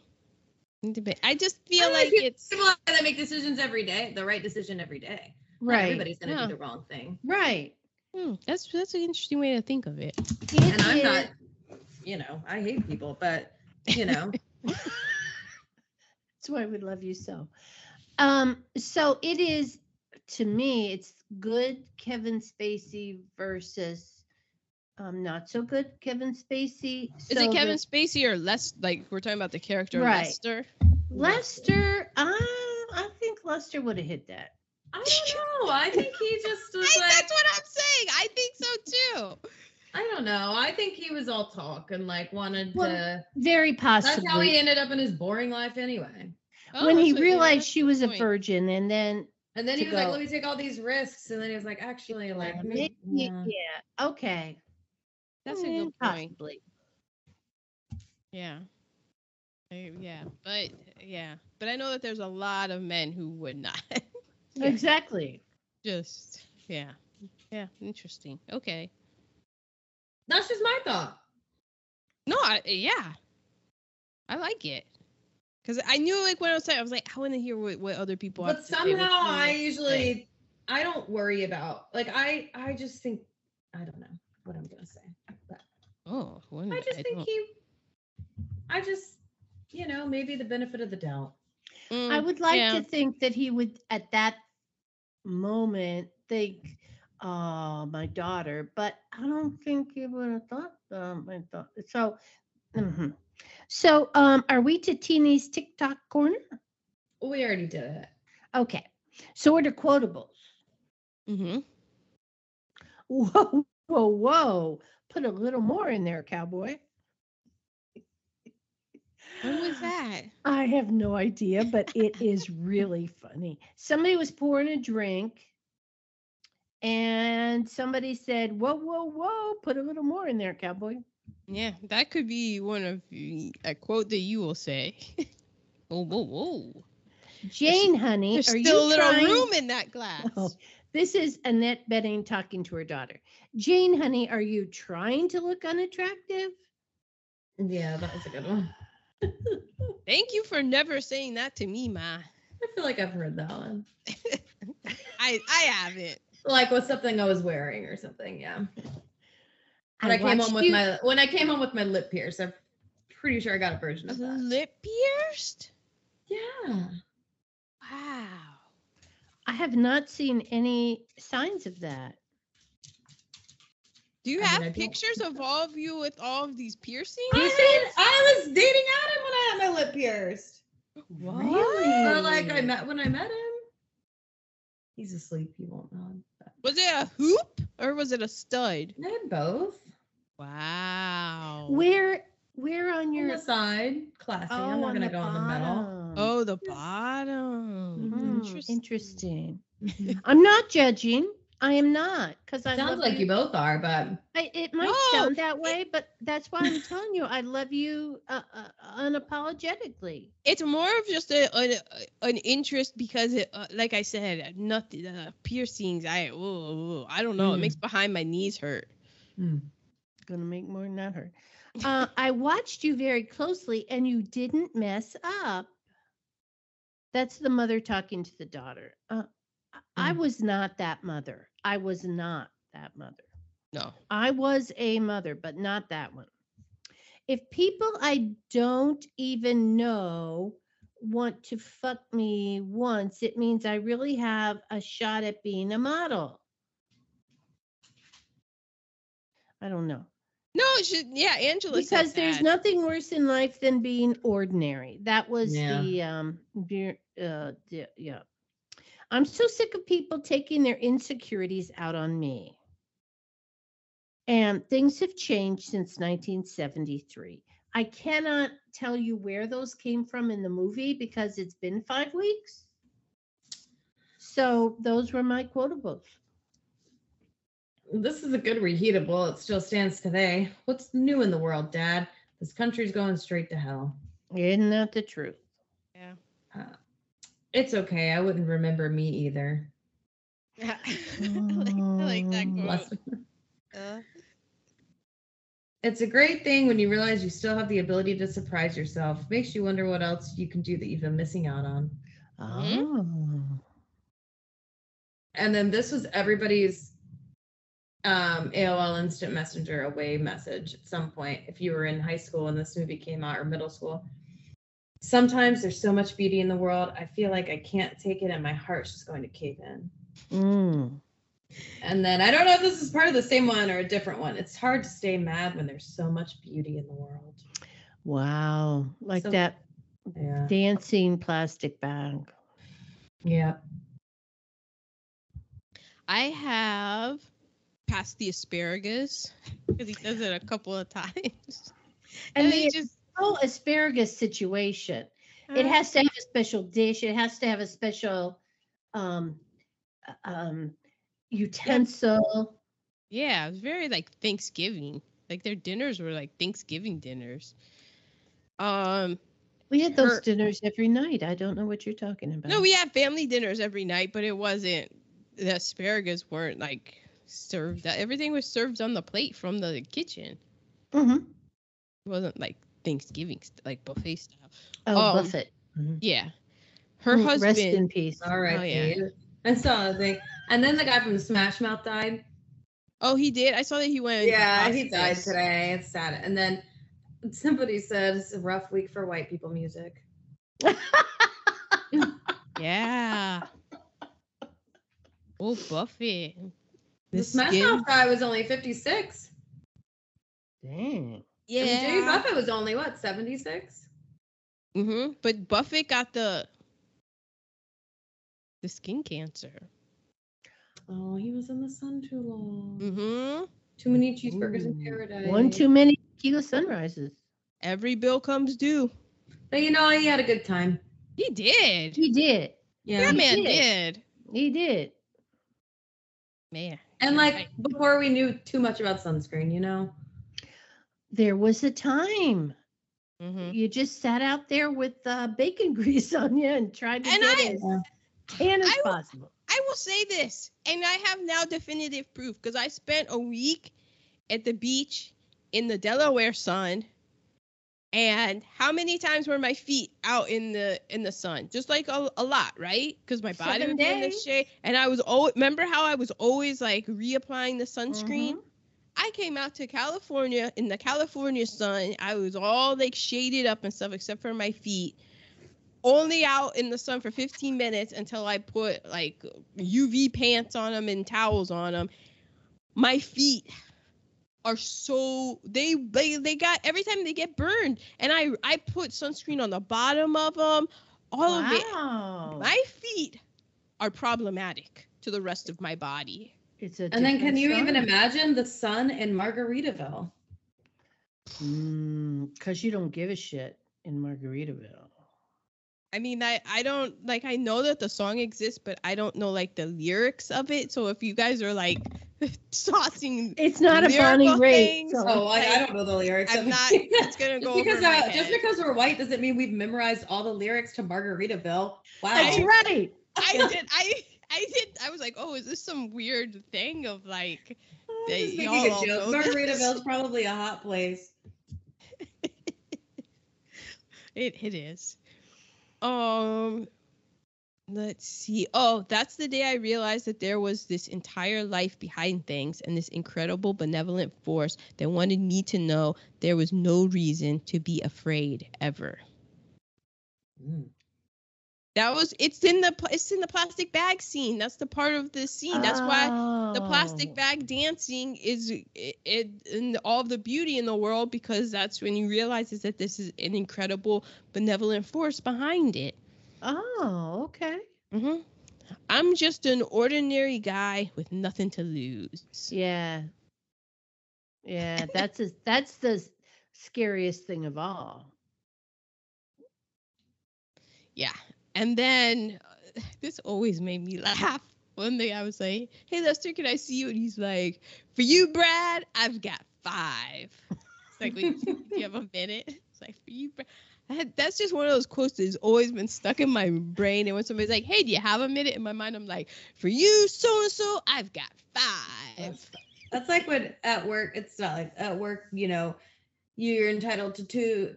Thank you to labor, the labor Labor Day. We have Mhm. Labor laws Day. now. So you know, if you work a shift, certain you, know, you get some ten minute breaks in there, so you can step off. Oh, Um, in California, we get two 15 minute breaks.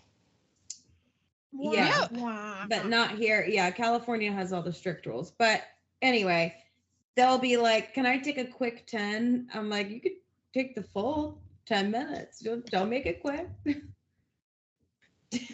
take all 10, but not 11." For you, Brad, you've got 10.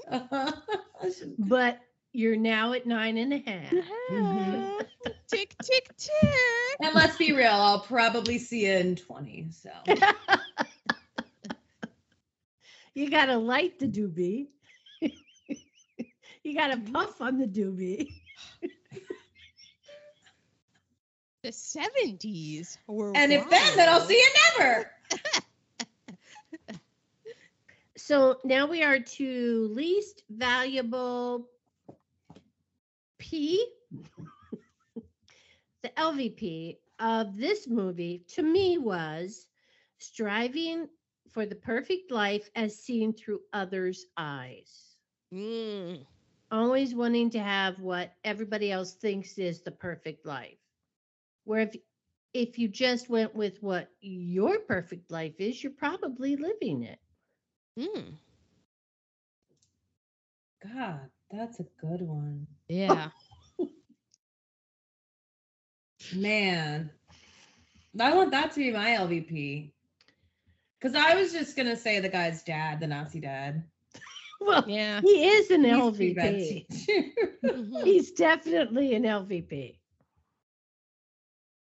Mine is um mine's Ronald Reagan. I mean, he appeared in this movie. And man, I oh, mean, Oh, yeah. you guys don't understand the vitriol. Like five I- weeks really I mellowed do. me. Like I you do. don't even understand how what everything was coming together with this man. And I was, I was, I could have split atoms. I was going nuclear on Ronald Reagan, and so I have Ronald Reagan, and my explanation will be in the MVP. Okay, so we are to MVP. My MVP, oh, wow, I'm rather impressed with myself, is the writing, Alan Ball. Mm-hmm. The because I mean just the quick snippets and uh yes, the Lots of writing. quotables, yeah. Um, my MVP is the plastic bag. Mm. Nice. I think about it every single time, Mm-hmm. nice. and so does Katy Perry. Yes. See. My MVP, let's see. This was again. okay. My MVP is Professor Anne C. Hall. I don't know anything about this woman.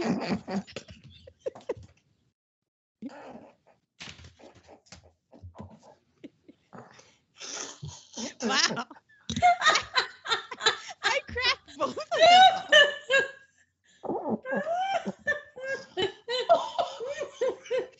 Okay, I'm fine. I'm fine. Okay. I'm fine.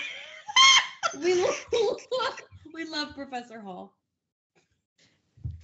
Well, I don't know. I'm not gonna go out on a limb and say because I I put a preface in it. I don't know anything about this woman except of what she said about this movie according to Wikipedia, and it really resonated for me. So that's what I'm saying. Like I don't know. She could have some sort of way out there problematic things, Okay. but under this context, she's my MVP Okay. because I guess I could say in the past five weeks, I've been thinking about how so many people in this country really like Ronald Reagan. Um, and like I just remember I'm of the age where a lot of things got in my lifetime got renamed for him. Like I said, National Airport. Uh-huh. Mhm. There's a highway in Cincinnati that became named after him. Mhm. The 118 is named after him, and I drive by his library when I come back from the beach. And so, and he's getting a biopic and just all this stuff. And I'm just like, how is it possible that this guy, who like, to me, he's right up there with um Robert E. Lee, you know, like, uh, like just this man, what the hell? And so this is the quote that C. Hall has in Wikipedia. Quote, the Burnhams are unaware that they are, quote, materialistic, materialist philosophically and devout consumers ethically, who expect the rudiments of American beauty to give them happiness. Mhm. Aker argues that they are helpless in the face of the prettified economic and sexual stereotypes, and that they and their culture have designed has de- have that they and their culture have designated for their salvation. So I was just like, oh, that's why, because it's just this materialist materialist philosophy and just consumer ethically and so they just like are just like okay we'll just buy buy buy just keep buying stuff to feel like lester he buys that car because Right. that was the car that he always wanted when he was a kid and he just Right. like buys it and they never stop to look around and be like why are there only white faces around here Mhm. what is that and and if anybody would to come in and be like hey do you think that maybe you're so miserable because you've never like looked at the past and what this all was really built upon? Because maybe if you looked at what it was really built upon that some of the things that are trapping you within your own prison that those walls would fall down. But they're no they're like white knuckling it because this is we have our place and this is our place in in this we are middle class and this is what we have and we're going to hold on to it because if we don't if we lose our place in society then what will we have? We'll have nothing. And I, I don't know. It just made a lot of sense to me of like oh that's why this guy is is like deified and is loved. And it also doesn't help that or hurt that he did have a like a grandfatherly thing to him you know like the ronald reagan had a thing where he was like Um, oh you could he was like i mean imagine the mind fuck i'd be in if my grandfather had black hair. Like luckily he didn't because maybe i'd be having a, a queen thing. Because you know how like i'm like oh they, i know that the queen did like horrible things and stuff but i can't completely be against the queen because she reminds me of my grandmother because she looks just like my grandmother She really did. so if Yeah. like Ronald Reagan looked like my grandfather, would I be like, oh, fuck this guy? I I don't know. I think I might, but it's just interesting. Like there are a lot of people who they're like, oh, he was just so grandfatherly and he he just Uh. had a nice like persona and and but you don't look past after that because a lot of people don't. It happened in the past and it's all Mhm. just it's just Gorbachev tear down that wall and and that kind of thing.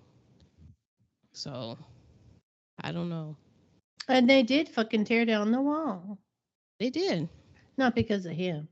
But that and they were like, "Oh, that war's over." And Putin's like, "You thought?"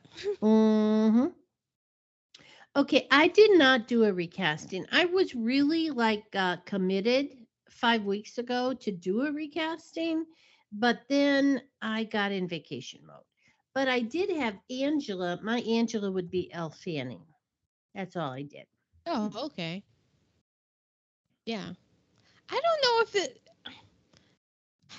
I didn't do a recasting either.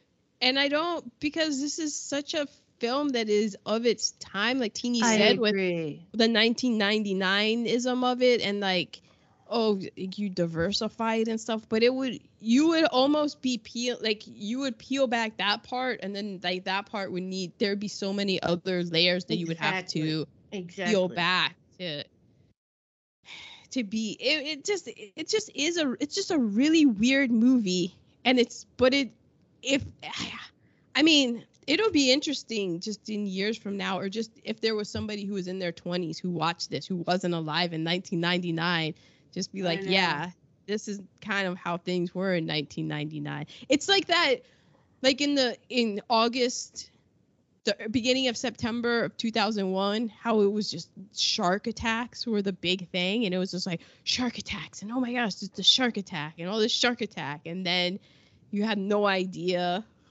like what was just around the corner. So, of like that everything was gonna change after that. Right, right. So I'm taking it nobody did a recasting. No. And I'm going to move on to Tasty Titties. I do have a tasty titty. Please, Christine, go. I have a tasty titty about the who this movie was based on, the real story Ooh. Yes. of Amy Fisher Yes, yes, yes, yes, yes, yes, Oh. yes, yes, yes. And Mhm. Joey Buttafuoco. But the the Long Island Lolita. Yes, Amy Fisher was known as the Long Island Lolita, but I so Amy Fisher. This is from Wikipedia. I watched, but I watched some TikToks about it. I guess it could have been my TikTok corner. There's very informational things on there. Um, so Amy Elizabeth Fisher was 17 when she committed this crime Yeah. and I heard conflicting things of like I saw one video where it was like Amy Fisher like got when she was 16 her car got damaged she took it to the car repair shop and then she was so enthralled by Joey Buttafuoco that she kept damaging her car to bring it back but then I saw another Oh, thing that said that okay. Her Yeah. father was actually she was just with her dad when he went to go get his car fixed and it, clearly it wasn't on her she was 16 when this started so Right. she was a But- minor But the like the news and stuff, they oh yeah it was all i mean everything was long her fault. island Right. It was all her fault. Yeah. She was the temptress. right She was So- 16. yeah um so regardless she and joey became sexual um with each other They had sexual intercourse. uh and then she found out but then he was married so he had a wife Yeah. and he was 35 when they first met i believe 35 Yeah. or 36 i've heard both things um and then you know her 16 year old brain she was like jealous of his wife Mhm. as it goes. Um so she went to his house one one night. Um they had a 15 minute conversation she and the wife from what i heard. Um and then the wife was like you got to go. And then amy took out a gun struck mary jo buttafuoco twice with it and then shot her in the head Mhm. um doctors worked on her all night and they were able to save her but they couldn't remove the bullet from her Mhm. and she was arrested and she spent seven years in jail. Mhm. So then it's like, I don't know, there's all these things like the two of them, like they, then it turned into this whole media thing. So she got out of jail and then they went on like a media tour.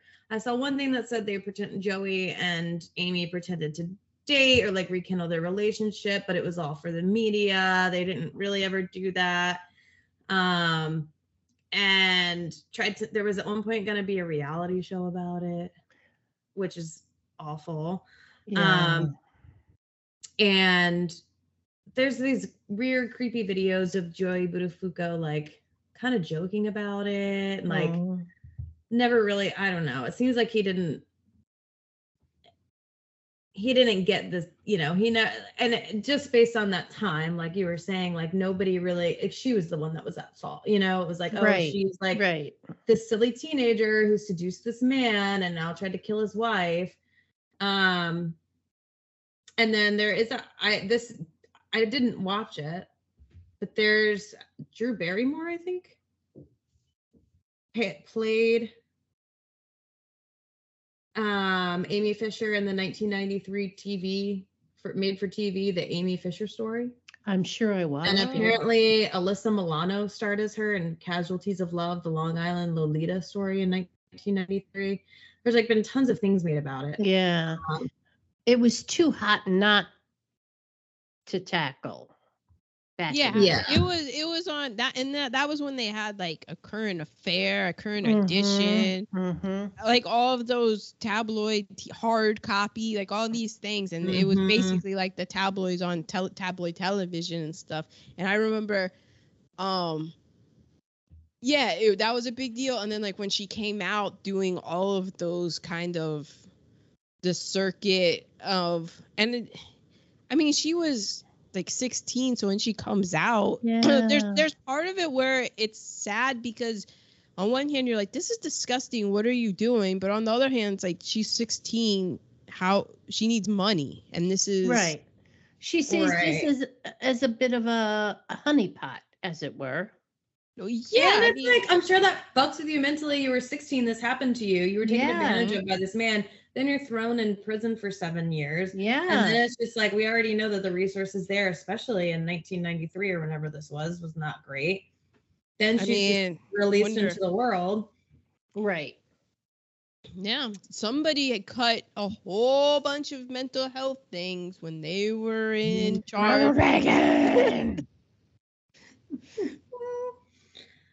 Um, yeah, so that was my That was excellent. Yeah. That was such that was so yeah, so bad. I didn't know about that.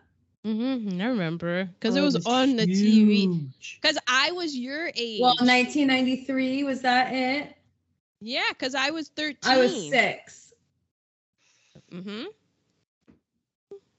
But I was I was like 13, so I was just what? And you turn on the TV and it was all those shows. Plus, we were just back from Germany where we had very limited um, access to Television. stuff.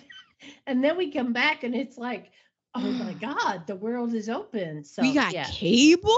Yeah. What? yeah, we got everything. We got whatever we could get. Yeah. Okay, I have uh, Sam Mendes. Uh, two girls change over time. Jane is let Jane has less and less makeup. Angela has more and more makeup to show that Jane is gaining confidence and Angela is losing her Mm. self confidence. Although, but I thought that Angela, and maybe it's, I don't know, like, I thought that Angela did though have a a good. She had a, even though it's flawed, but we do we live in a flawed society. That she kind of did have a helpful worldview as far as using, like, she was aware of what Oh, her yeah. currency was Exactly. and how to exactly. uh leverage that to get ahead in the world and so i could it's sad because there's that the girl that's underneath it but she is living in a world and in a society especially in 1990 99 and then we're going into like the 2000s and you see like you know Britney Spears and right. the fashion of the early 2000s and Maxim magazine and like the things where it it was and Paris Hilton it was about s- the like a woman looking a certain way you know like Victoria's Secret that selling yourself. It was selling your image. Mm-hmm. yeah and it seemed like eh, I mean I could I could understand like watching it I was like well if she at least she's aware of it so maybe she can navigate that in some way and use it and you know get money and that kind of thing you know what i'm Until saying Until push comes to shove. Yeah. Yeah. Well yeah and then it fades and then is she gonna have her face look all um like is she gonna be chasing the youth because that is what she gets her like um what's her face in valley of the dolls Yeah. Oh, yeah, Jennifer, yeah, yeah. how, yeah, like, she kept- Yeah. And then once they're like, oh, well, they're gonna take your boobs from you, then she's like, ah, checking out. See ya. Cashing my check. I'm leaving. So I have Alan Ball was at the World Trade Center Plaza when he saw a plastic bag floating around, and that gave him hmm. an idea. yeah, it was those because I don't like those winds between the buildings. Yeah, they were something else, man. It would just come in and just like just these gigantic wind tunnels. So I can imagine that that's But it is How is be. crazy how even even today in 2023, when I saw a plastic bag floating, I immediately Mhm. immediately came back to this. I have seen in bed shot 10 times. I when don't she know what scene in bed? probably the scene in bed where they're talking about murder. And like they Alan- opened it. AB. Annette Bening kept cracking up. Oh, so it was Annette Bening and um Gallagher. Y- I yes, yes, yes, yes, yes, yes, yes. Originally, Lester was supposed to sleep with Angela, and I wrote on a white sofa. I mean, just having a white sofa. That's Yeah, that's negative in itself. stupid. Anyway, uh, originally Frank had a, ga- a gay lover who died in Vietnam, and that's why he was so fucked up. Mm. Now, any Vietnam vet is gonna come back fucked up because every.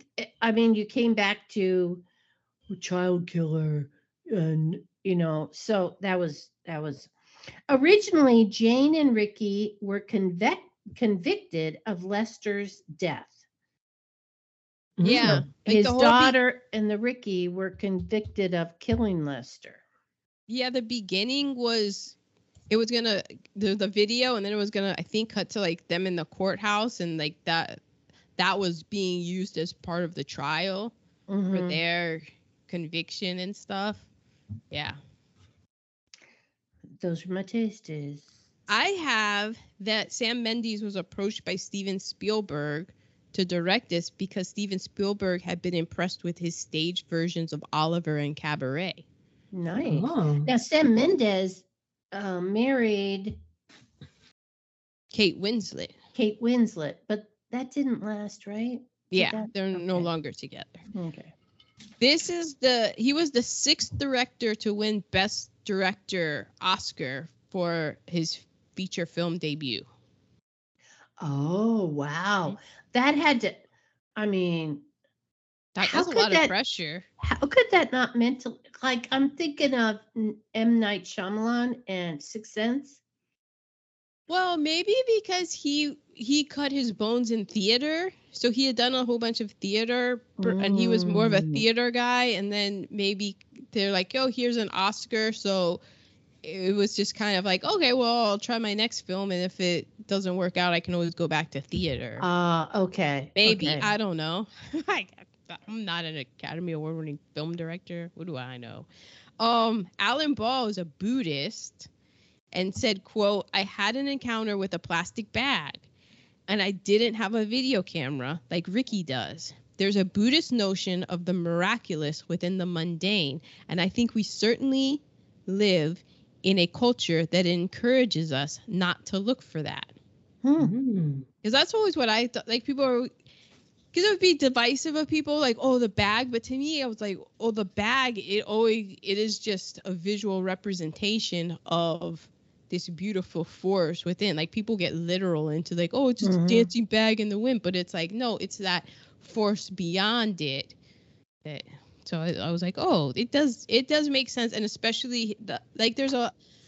I wonder if that's sort of the the re I, I could see how, like the, the movie when it came out that now people are like oh it was overpraised and so now people are like underpraising it but mhm. it does ha- when I was watching it I was like oh there it has a lot of uh what I'll call woo wooism Yeah. you know Mhm. like especially when he's the voiceover and stuff which the voiceover is a throwback to Sunset Boulevard which is a film we still haven't done We Mm-hmm. haven't. It's a long one, but yeah, we have to do it. Um. Oh, and when you're talking about how originally Lester had sex with Angela, Alan Ball changed that after meeting with Walter Parkes. Um, he's a famous film producer, because Walter Parkes pointed out that in Greek mythology, the hero has a moment of empathy before tragedy occurs. And he also said it was a good business move, Mhm. not have your main character Yeah. Um, Mike Nichols and Robert Zemeckis both turned it down. Ah, interesting. Sam Mendes cites that he was influenced by the 1984 film Paris, Texas. And Mhm. Sam, I know we'll put it on the list. Sam Mendes and Kevin Spacey studied Jack Lemmon in The Apartment. The way he has an an ordinary man, yet he's a very special man. Mhm. Um, and then Annette Bening, to get into her character, she said, I used to babysit constantly. You go to church and see how people present themselves on the outside and then be inside their house and see the difference. Mhm. Mm. Mhm. Um, in 2005, Premiere Magazine listed this as one of the 20 most overrated movies of all hmm. time. Oh shit. And this goes to what you're saying. My, the director, Sam Mendes, he thought it was overpraised at the time too. Okay. I was just like, oh, whoa, whoa, like stomp the Yeah. brakes. So take maybe a that, back seat. Yeah. yeah, may- come that also. I think, could kind of help things. It had eight Oscar nominations. So it was nominated for Best Actress, Annette Bening, Best Film Editing, and Best Original Score. And it won Best Cinematography, Best Original Screenplay, Best Actor, Kevin Spacey, Best Wow. Director, and Best Picture. Oh Wow. wow. Yeah. So It The- certainly did. those are the tasty titties. I feel like it's like I like the movie, and I think like for all of the reasons that we said, but I, I also remember how hyped up it was. and so Yeah. think I don't think it of, lives up to the hype. No. Yeah. you know, it's a fine movie. Yes. Good quotables. hmm I think it also like an important that it it teaches an important lesson about like um you know j- just cherishing like living in the moment, being in the now. You know, Right. so All right. Uh, well, this has been American Beauty. And so next week, it's not on me. Thank God.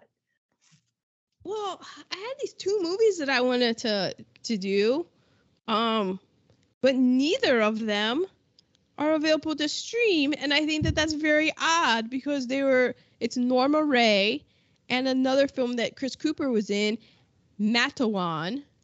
They're both about unions and striking, and I thought it was very interesting Oh. that as we have two strikes going on with the studios that these two films would not be anywhere to be streamed. Mm. Wow. Interesting. Uh-huh.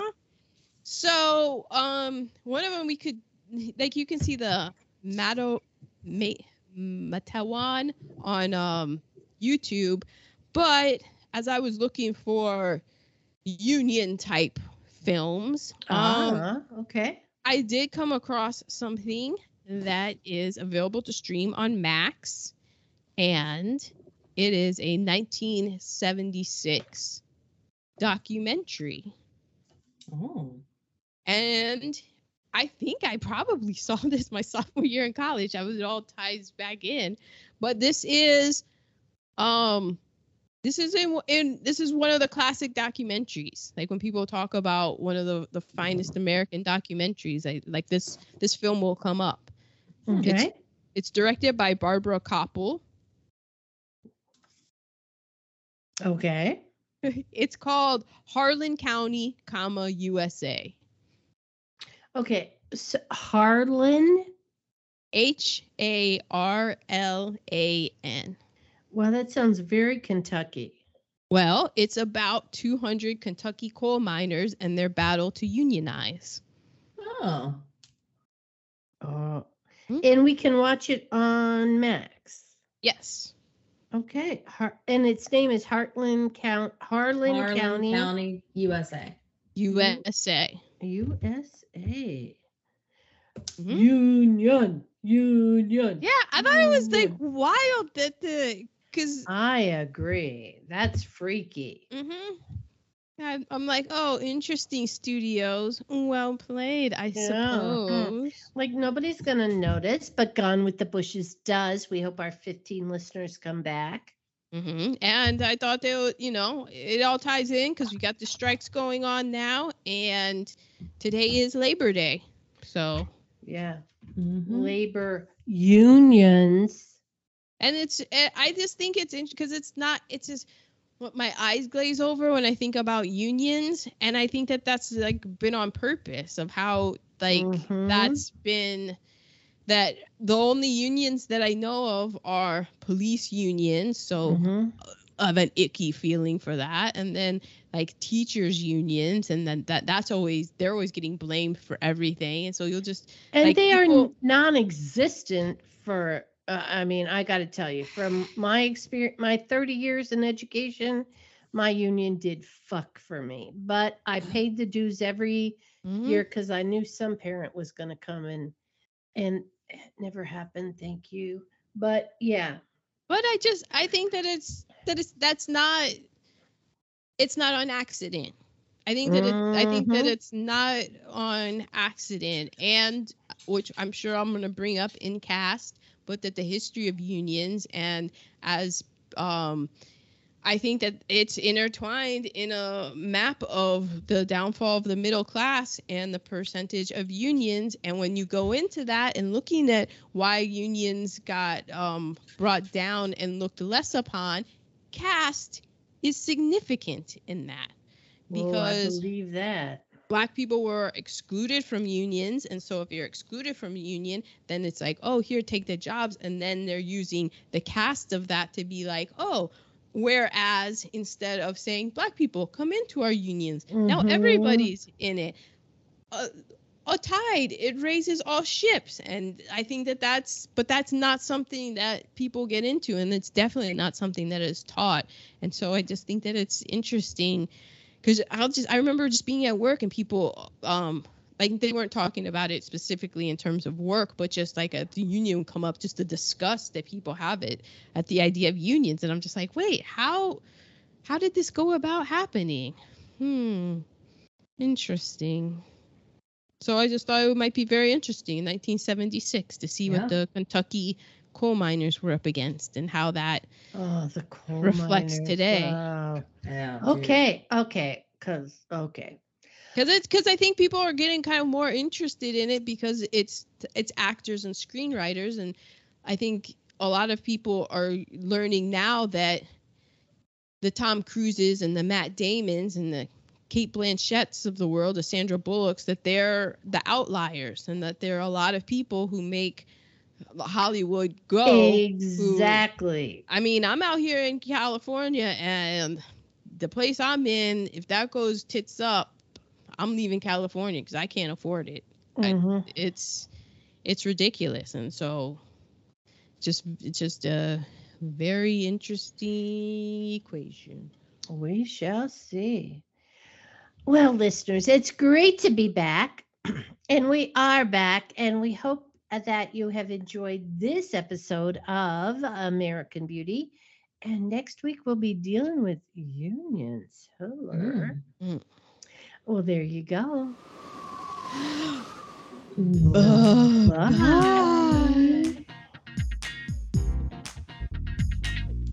I didn't even